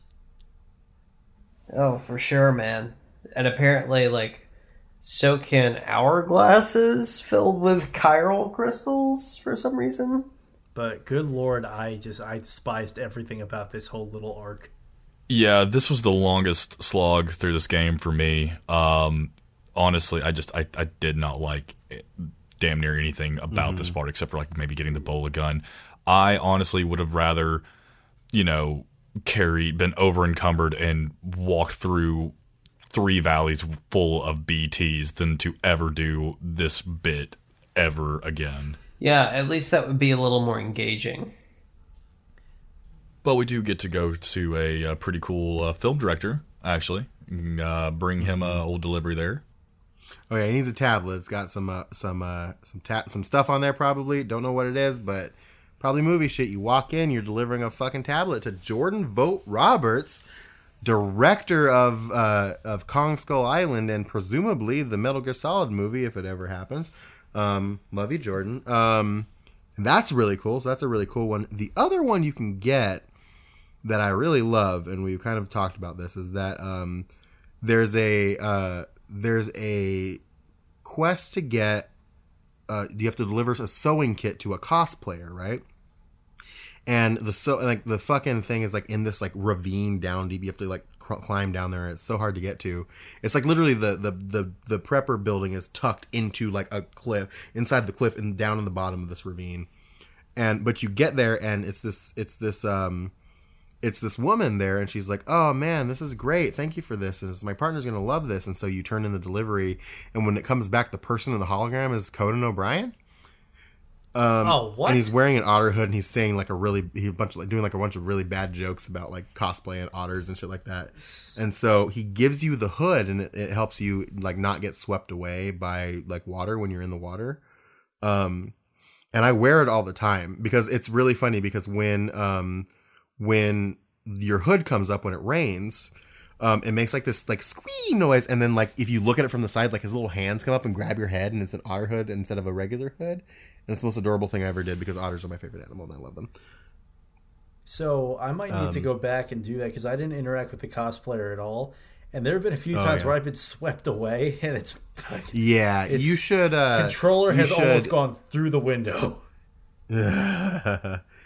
Um, the other thing that I did want to mention too is that the uh, the guy who runs Thomas Sutherland, who runs the distribution center south of Lake Knot City, is uh, Edgar Wright, who is the director of many movies, including Shaun of the Dead. But my favorite movie of all time, Scott Pilgrim vs. the World. So I I was very pleased to see him in this movie. Sam, what's your view count for that now?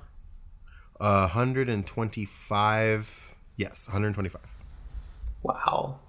It's uh, well, it's at this point that uh, we have to take a uh, another delivery, and we find out some more things about our uh, golden boy, old gold skelly boy Higgs.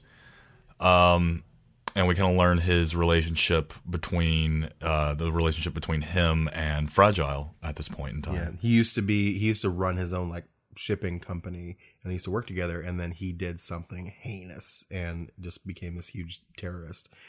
Um, Yeah, I mean, we find out that he was essentially behind um, the uh, the terrorist attack that uh, took out uh, um, what's the name of that city? Is it Middle Middle Knot City? Yeah, um, and so South Knot was spared for reasons that we don't quite know yet, but Middle Knot was not spared. Um, and so you get this order. It's order thirty-eight, I think. um, to deliver these emergency provisions to South Knot, and there's nine containers, and so you load them up, and as soon as you do this, some very weird guy in a Bridges outfit walks up to you and says, "There's an additional package." And listen, as soon as I saw this motherfucker, I was like, "Who's this?" Oh, and I you was like, see, "Oh if you fuck!" See, if you've seen the, tr- the trailer, you know. Well, I don't. I don't think that I saw. Well, I don't remember seeing this in any trailers. So I was No, no, like, no, "What but- the? f- What's? Well, because it shows his face, and in the in the final trailer, you see Higgs's face. Yeah, yeah, yeah. Well, I'm saying like I didn't expect him to be a fucking disguise himself as a Bridges guy to like give you a package. I do you know like I his like barely disguised giddiness in his voice. Mm-hmm.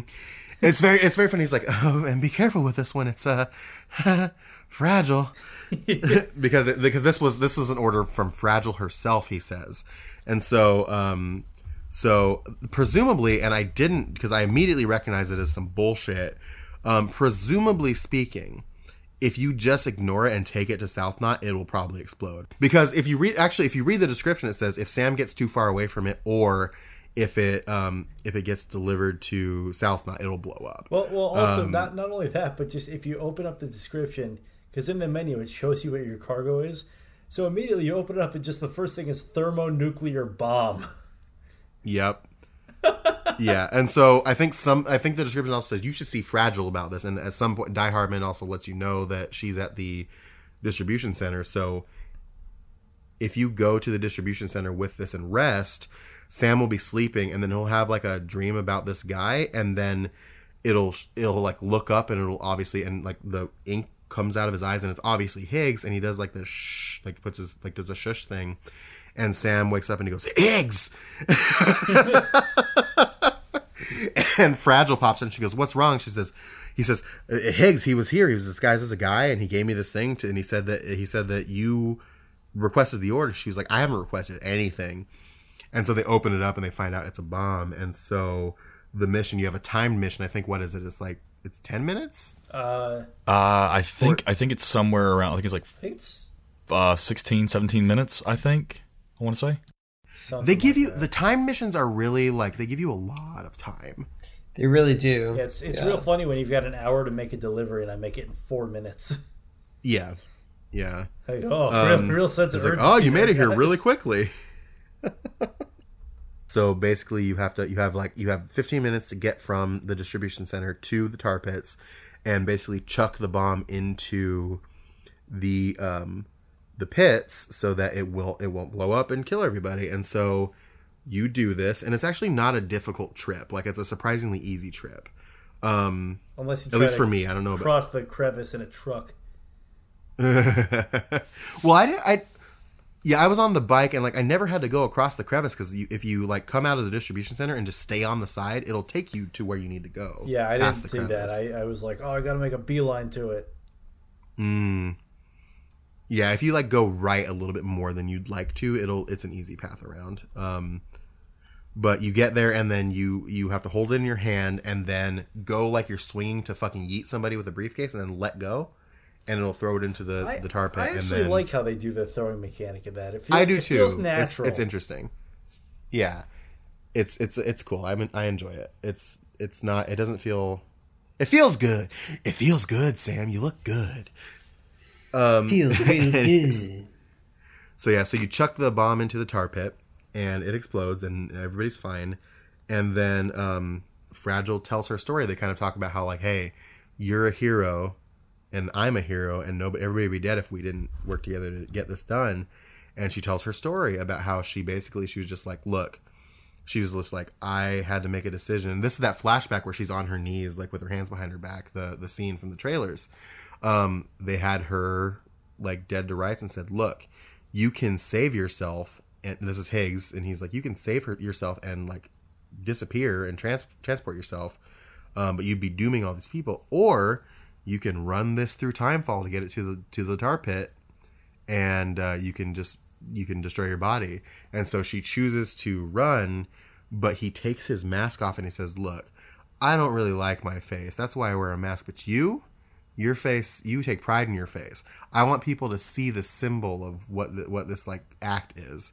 And so he takes his mask and puts it on her, and then um, pushes her out into the rain. And so that's how her body got like soaked in timefall. She sacrificed herself to get rid of the bomb so that the people wouldn't die, but in the process, everything but her face was aged rapidly.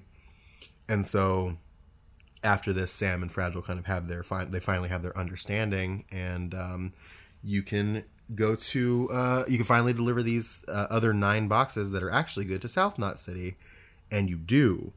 And then what happens is that somebody like Mama detects a supercell, and you walk outside, and there's a fucking tornado. Not the developers And- of uh, Clash of Clans.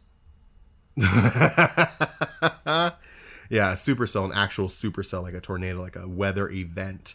Um, you get sucked up into the sky, and you get sucked up into this tornado, and you're like, "What the fuck's going on?" And then it's chapter four, And you end up right in the middle of the Maginot Line. right in the Maginot Line. Chapter Allons four. avant du les pétris des manches. Allons me fond de la patrie. You're uh, we're in episode four, Unger, baby, and it's a very short chapter. It's about like 20 minutes long, but this is the first time we are in this like hellscape war torn zone, and guess who you're there with? Oh yes, A mysterious man. it's a mysterious man. So you wake up and you're in you're basically in World War One, and there's a bunch of like wispy characters just like running around. This was such And a cool sequence. it's so fucking cool. This is this is this was like up to at this up to this point favorite part of the game because it's just so cool. Um, keeping in mind here that when you turn in the supplies, you unlock the ability to create assault rifles and pistols, and you're just like, hmm, I wonder why. Um, because whenever they introduce a new weapon, there's a reason for it. Um, so you come in and your stuff is scattered around, so you follow this path and you have to collect these these your your stuff again. Um, and there's no you don't really have to engage. The first time I went through here, actually, one of those weird tentacle tanks like pinned me against the wall and I didn't see it. Um, and then it killed me, so I had to try again. And then Zach can attest to this, and I don't know if you guys can attest to this too. Um, I got fucking yeeted in the face by a goddamn biplane that crashed. I don't know. So Okay, okay. So so that happened to me. So I was like, oh man, fucking cool scripted event, makes sense, whatever. So I go off to the left, I fucking calm BB down because he's crying at this point. I'm like, all right, he's taken care of. Let's continue on. So not realizing that it's stuck in an infinite loop, as soon as I get back on there, the fucking biplane comes and smashes into me again. so I was like, fuck. So I got BB screaming at me. There's bullets going all over the place. So I just sprint past where the biplane is and, and actually ended up walking, uh, doing like a cool maneuver. I was walking behind the tentacle tank as it was backing up to protect me from the gunfire.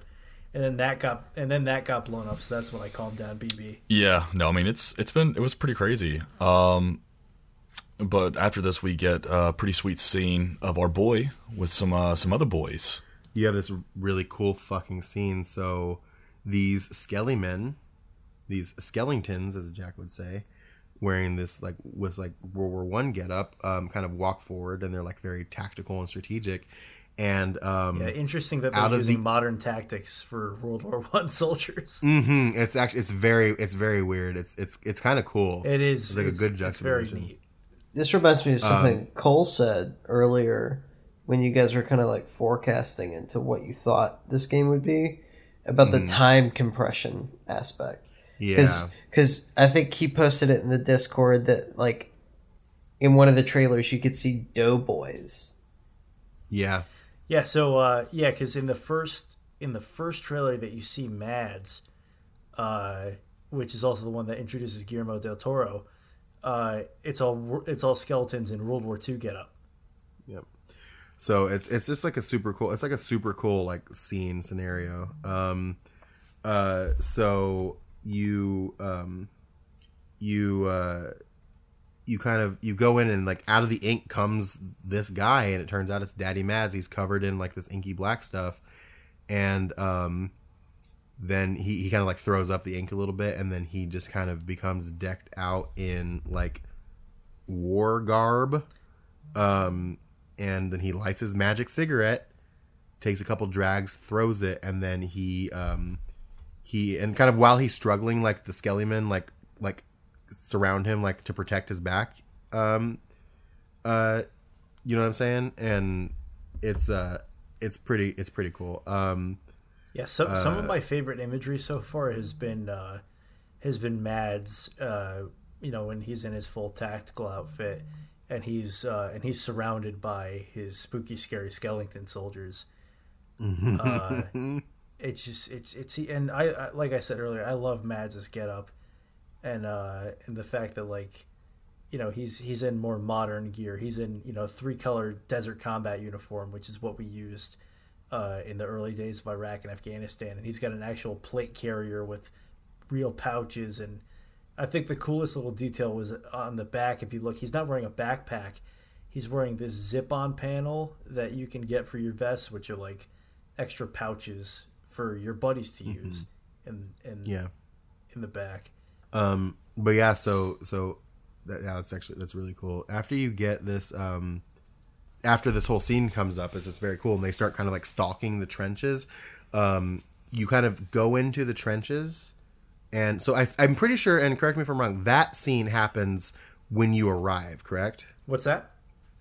That scene of of uh of of Cliff So It does, yeah. from the ink Yeah, right. happens as you arrive, Yeah. and then you go to the trenches. Yeah. And when you get down into the trenches, you have that really cool scene of like like uh Cliff just like laying in that spider web of like inky shit. No, it's barbed. It's then- barbed wire. It is barbed wire, that's right. It's like a spider web of barbed wire. Yeah, he's got a and the throne baby made out of it.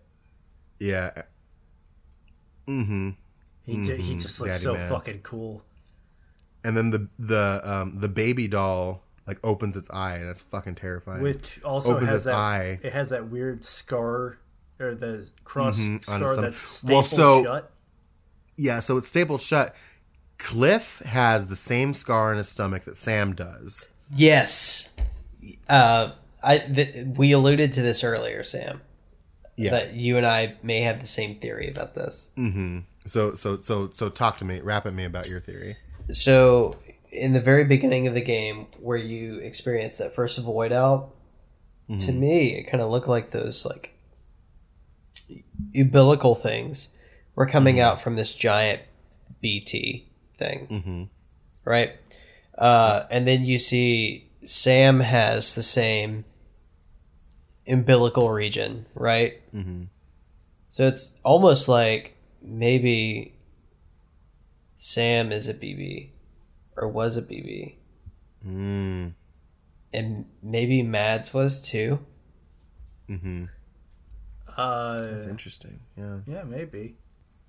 Because the B, I remember distinctly the description for the BBs in part of this gallery was that BBs are neither alive nor dead. They are still in the womb. Is their thing. And if you think about the launch trailer too, like the description for Sam is, you know, he's he's a man who's cut connections to the living Sam or something like that. And so, like the BBs, like the design of the BBs are meant. We it gets explained that the design of the BBs are meant to not have an affinity towards living or death one way or the other. It's meant to be neutral so that it can strengthen the side the the connection to both. And so if you connect if you disconnect from the living sam the dead sam the side of sam that wants to be on the dead side can be on that side and so yeah hmm hmm interesting um So this next part, yeah. this next part, fucking got my got my heart racing, but in in a more fun way than the BTS. yeah this shit rips So uh, Um, yeah so so the baby doll that's like hanging off of this barbed wire opens its eyes and that prompts cliff to be awake and he wakes up and then it's fucking he's he like sends Fucking his go time. yeah, he sends his fucking guys after you, and then you're just kind of skulking around the trenches killing dudes, and so you have to kill all these skellymen. Um, you run into Cliff, and he's in this entire time you're hearing like the pat the fucking Odradek sensors going off, um, letting you know where they are, and you hear Cliff asking like BB, and where am I, and all this of stuff like that. Um, and yeah, so you're just going through these trenches and fucking murking dudes, and you have to you have to kill the kill the skellymen, and then you have to you have to knock hit Cliff down a few times. Um, like four or I'm sorry, what is it? Combat veteran. yeah, right now he's identified Yeah. as combat veteran. Yeah, yeah. We don't know him. He's introduced like he does that that they do that character thing, and they just introduce him as combat veteran. Um, and so, uh, yeah, you're going through downing him. You down Cliff. uh, You down Cliff a couple times in the trenches, and then uh, some stuff happens. But how did you guys feel about this section? Because it's so wildly different from literally everything we've done so far. I love Yeah, it. this Mm-hmm. this was really well done for the drastic shift in gameplay. Mm-hmm. Um, it's such a pace breaker too right because it's just like it's so different it's so like it's so high intensity like comparatively to everything else that it's just like it almost feels like it feels like the downtime you know what i mean like the Yeah. uptime is the downtime because the rest of the game is basically downtime yeah, it's basically you spent this far, you know, just sort of traversing and having your heart almost beat uh, through your rib cage because of BTS. Have fun, go shoot some guys. You know, it's it's fast paced. It's you know, it's it's basically Yeah. it's it's almost an on rail section because you're in the trenches at that point. You know, you don't really have Yeah. to worry about them coming at you and flanking you or anything. I, to me, this reminded me of like playing Metal Gear Solid 2, where I've know I know this has been talked about before on the show because this is Alessio's favorite Metal Gear, right? Mm-hmm. Where mm-hmm. we we kind of lamented the the loss of these very structured gameplay segments, right? Because of mm-hmm. it, it, the, the those things have like f- fallen to the wayside in, in the favor of an open world but this is a really great linear s- like structured kojima metal gear solid 2 moment in death stranding. And it's fantastic. It is just fantastic. Such a good such a good moment. And just like it just it just it just feels so different and so like so like fresh. And i had this kind of i had this conversation a little bit with Alessio but it was because he hadn't gotten to this point but when we talked last week but um it was like it it felt like i was getting to a point where i was like okay i'm kind of getting a little fatigued and then they do the shit with the bomb and then they do this and they pulled me he, they pulled me right back. The exact like, same perfect the exact same thing happened with me, Sam. Throughout Yeah. throughout episodes two and three, I, w- I was honestly I was kind of getting sick of the game, which is you know all the exposition dumps and and sort of you know the unnecessary slow mo. This part actually uses slow mo in a really cool way. Um, mm-hmm. It's like whenever you take somebody down, like it goes slow mo. Yeah, as opposed to whenever you grab a fucking bug or when it starts raining. Mm-hmm. um, uh, it, I've I've gotten used to it at this point, but in the in those first few hours, it irritated the shit out of me. But um, but yeah, I I had the same thing where I was just I was honestly getting kind of sick of the game, and I was like, "Am I not gonna like this game for the rest of it?" And then this pulled me right back into it, man. Yeah, it's kind of meta in a sense that like this feels the most video gamey part of the game so mm-hmm. far. Yeah. Which like I think it's good because it's so like it, it was just like it's it's spaced so well and it just feels like it's just like it gives you that like glimpse so it gives you that stick right instead of the Yeah. rope and it's Yeah. like you've had so much time with the rope and it's like okay here's the stick for a little bit and then we're gonna go back to the rope to kind of like placate you a little bit and it kind of felt like Yeah. that it felt like him managing like us and our expectations a little bit Yeah. which I really which I kind sure. of enjoy For sure. Yeah, it definitely it definitely felt like a sort of a natural step in like, all right, you've done all this for this long, have a little bit of fun, uh, you know, go wild. Yeah. I really like that section, but you finally down Cliff. I think you it's like three or four times you have to down him before the segment ends. Um, and you down him and then he you walk walk up to him and like he notices BB and he starts freaking out and like starts like fight Sam.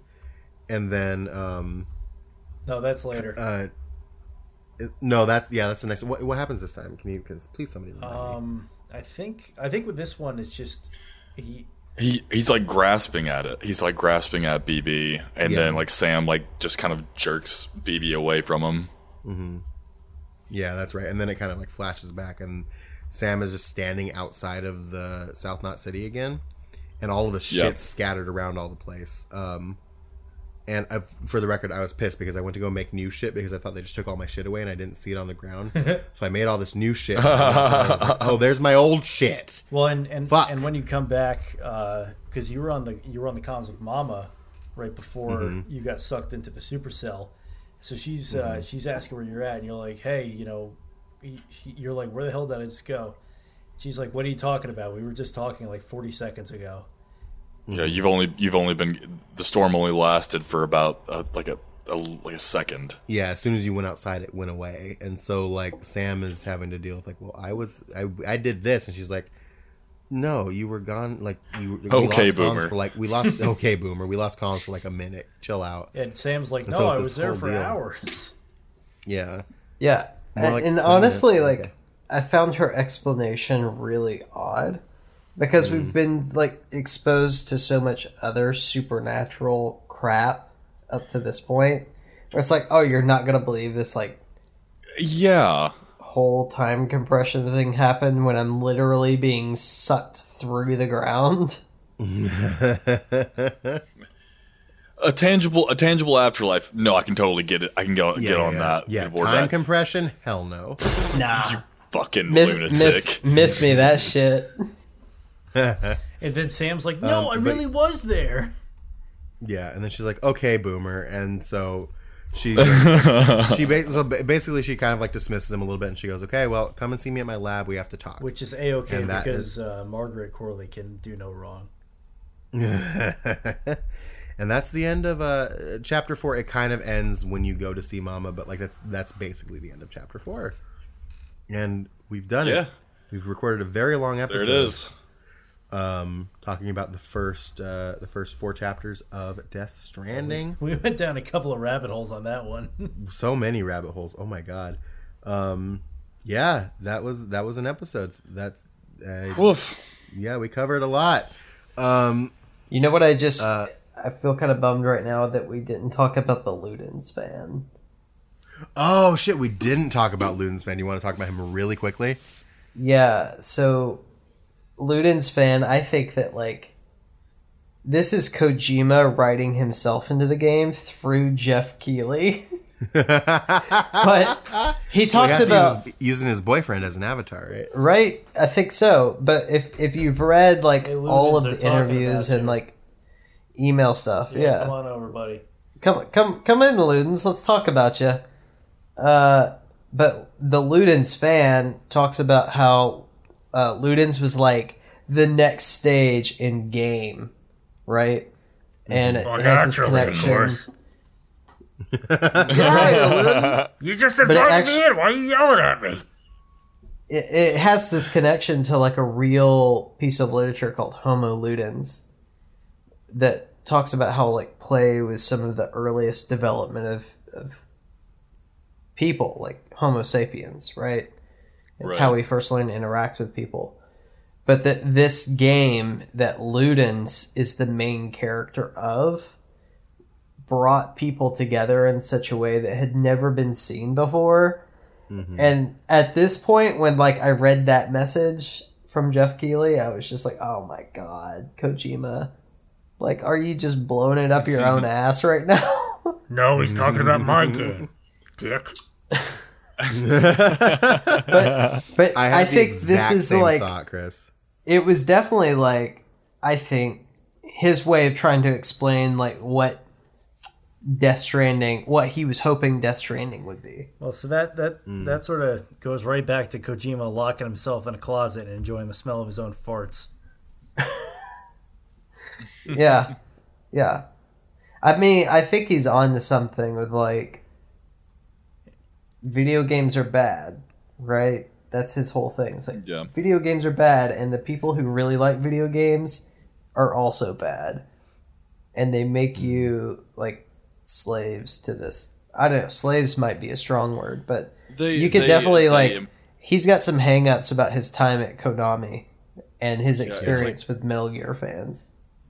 They they impose a certain kind of like narrative on you as the player and they impose a certain amount of like um objectives and skills that you have to you know either obtain and or do and generally that is primarily like um uh, competitive instead of cooperative where, where you know where it's like what you said in your uh, letter in in the last episode uh, or the episode uh, before last, which was you know, it's a game that's it that is an anti-game. It's instead of separating people and putting them on teams, it's bringing people from all over together Well, to play well, together. let's let's let's be honest. If it weren't for the whole fucking you could share your bridges and your and your ladders and all that, this game would be no different than these games that he's describing about. Oh, you've got this narrative and these objectives that you need to go through.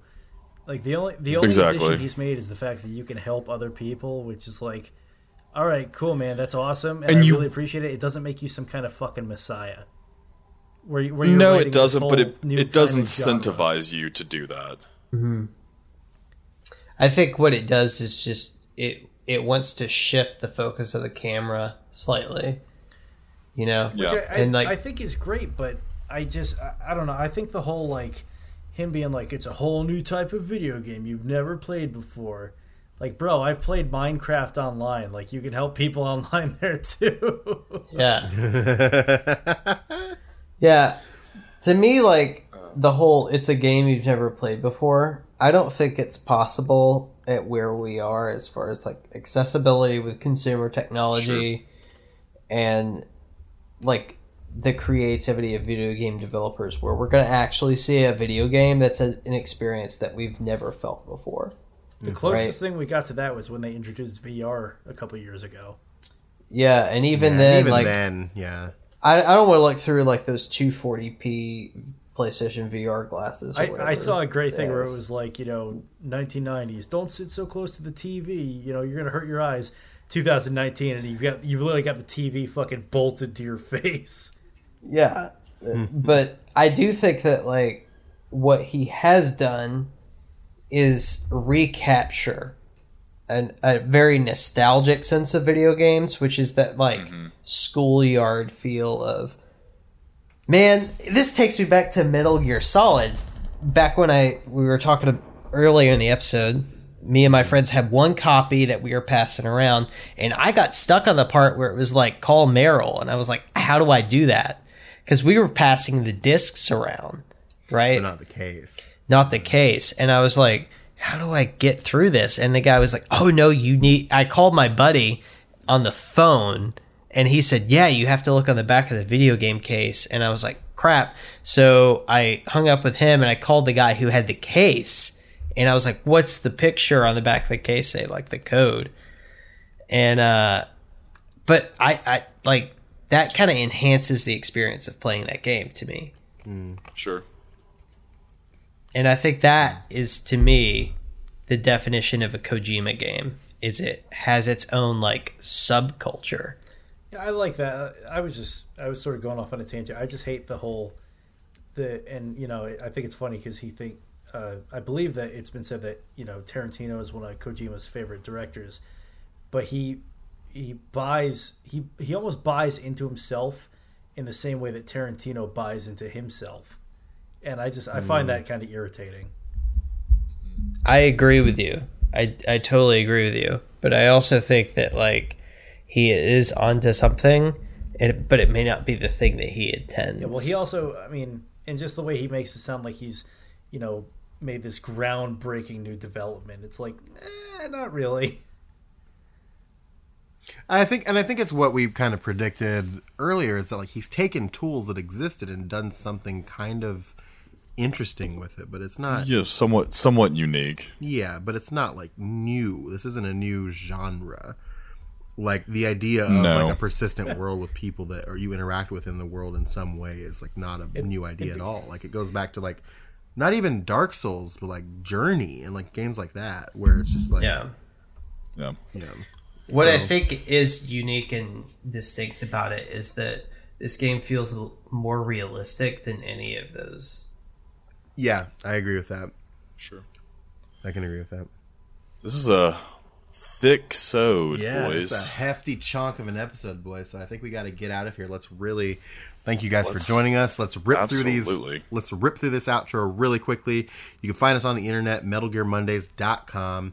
You can also go patreon.com slash Metal Gear Mondays, uh, YouTube slash Metal Gear Mondays, Twitter at Metal Gear Monday, Facebook, Instagram, bit.ly slash MGM store, all those cool places. Check us out. Review us on iTunes. It helps out a lot Um, and just check all that stuff out. All those links, like I said, are at metalgearmondays.com. Uh, Cole, where can they find you on the internet? You can find me on Twitter at I am Cole Duncan and on Instagram at Subterranean Homesick Brews. What about you, Zach? You can find me on Instagram at author Zach James.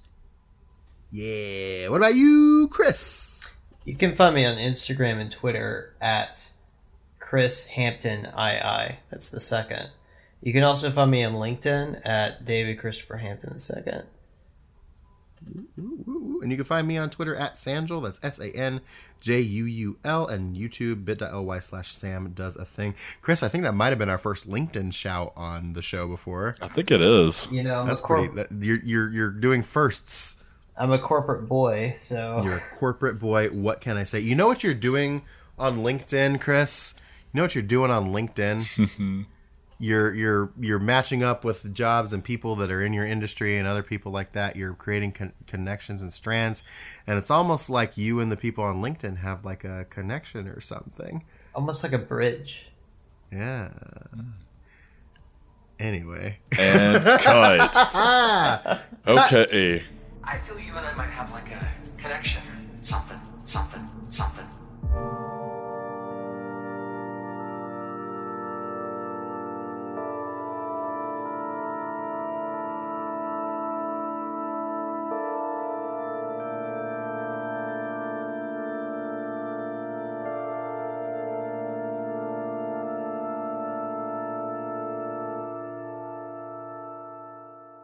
Did everybody feel good about that countdown? Yeah, that's Oh, felt yeah. I good. did. forgot how to count. I don't know what happened. I like it. I don't know what happened. The cat knocked over a plant.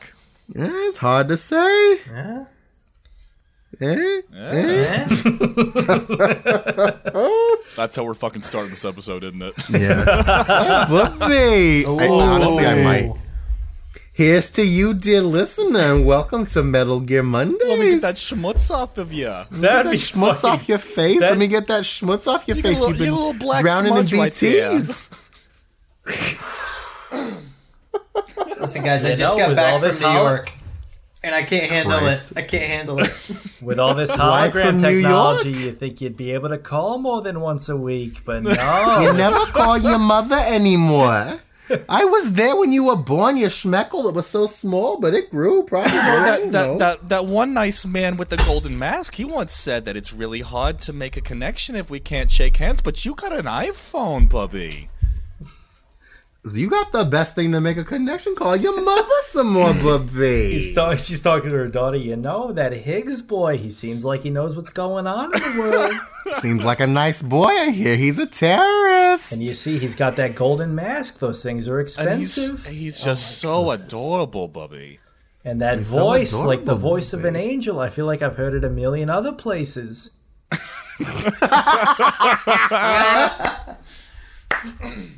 All right, I'm gonna introduce the show. Okay.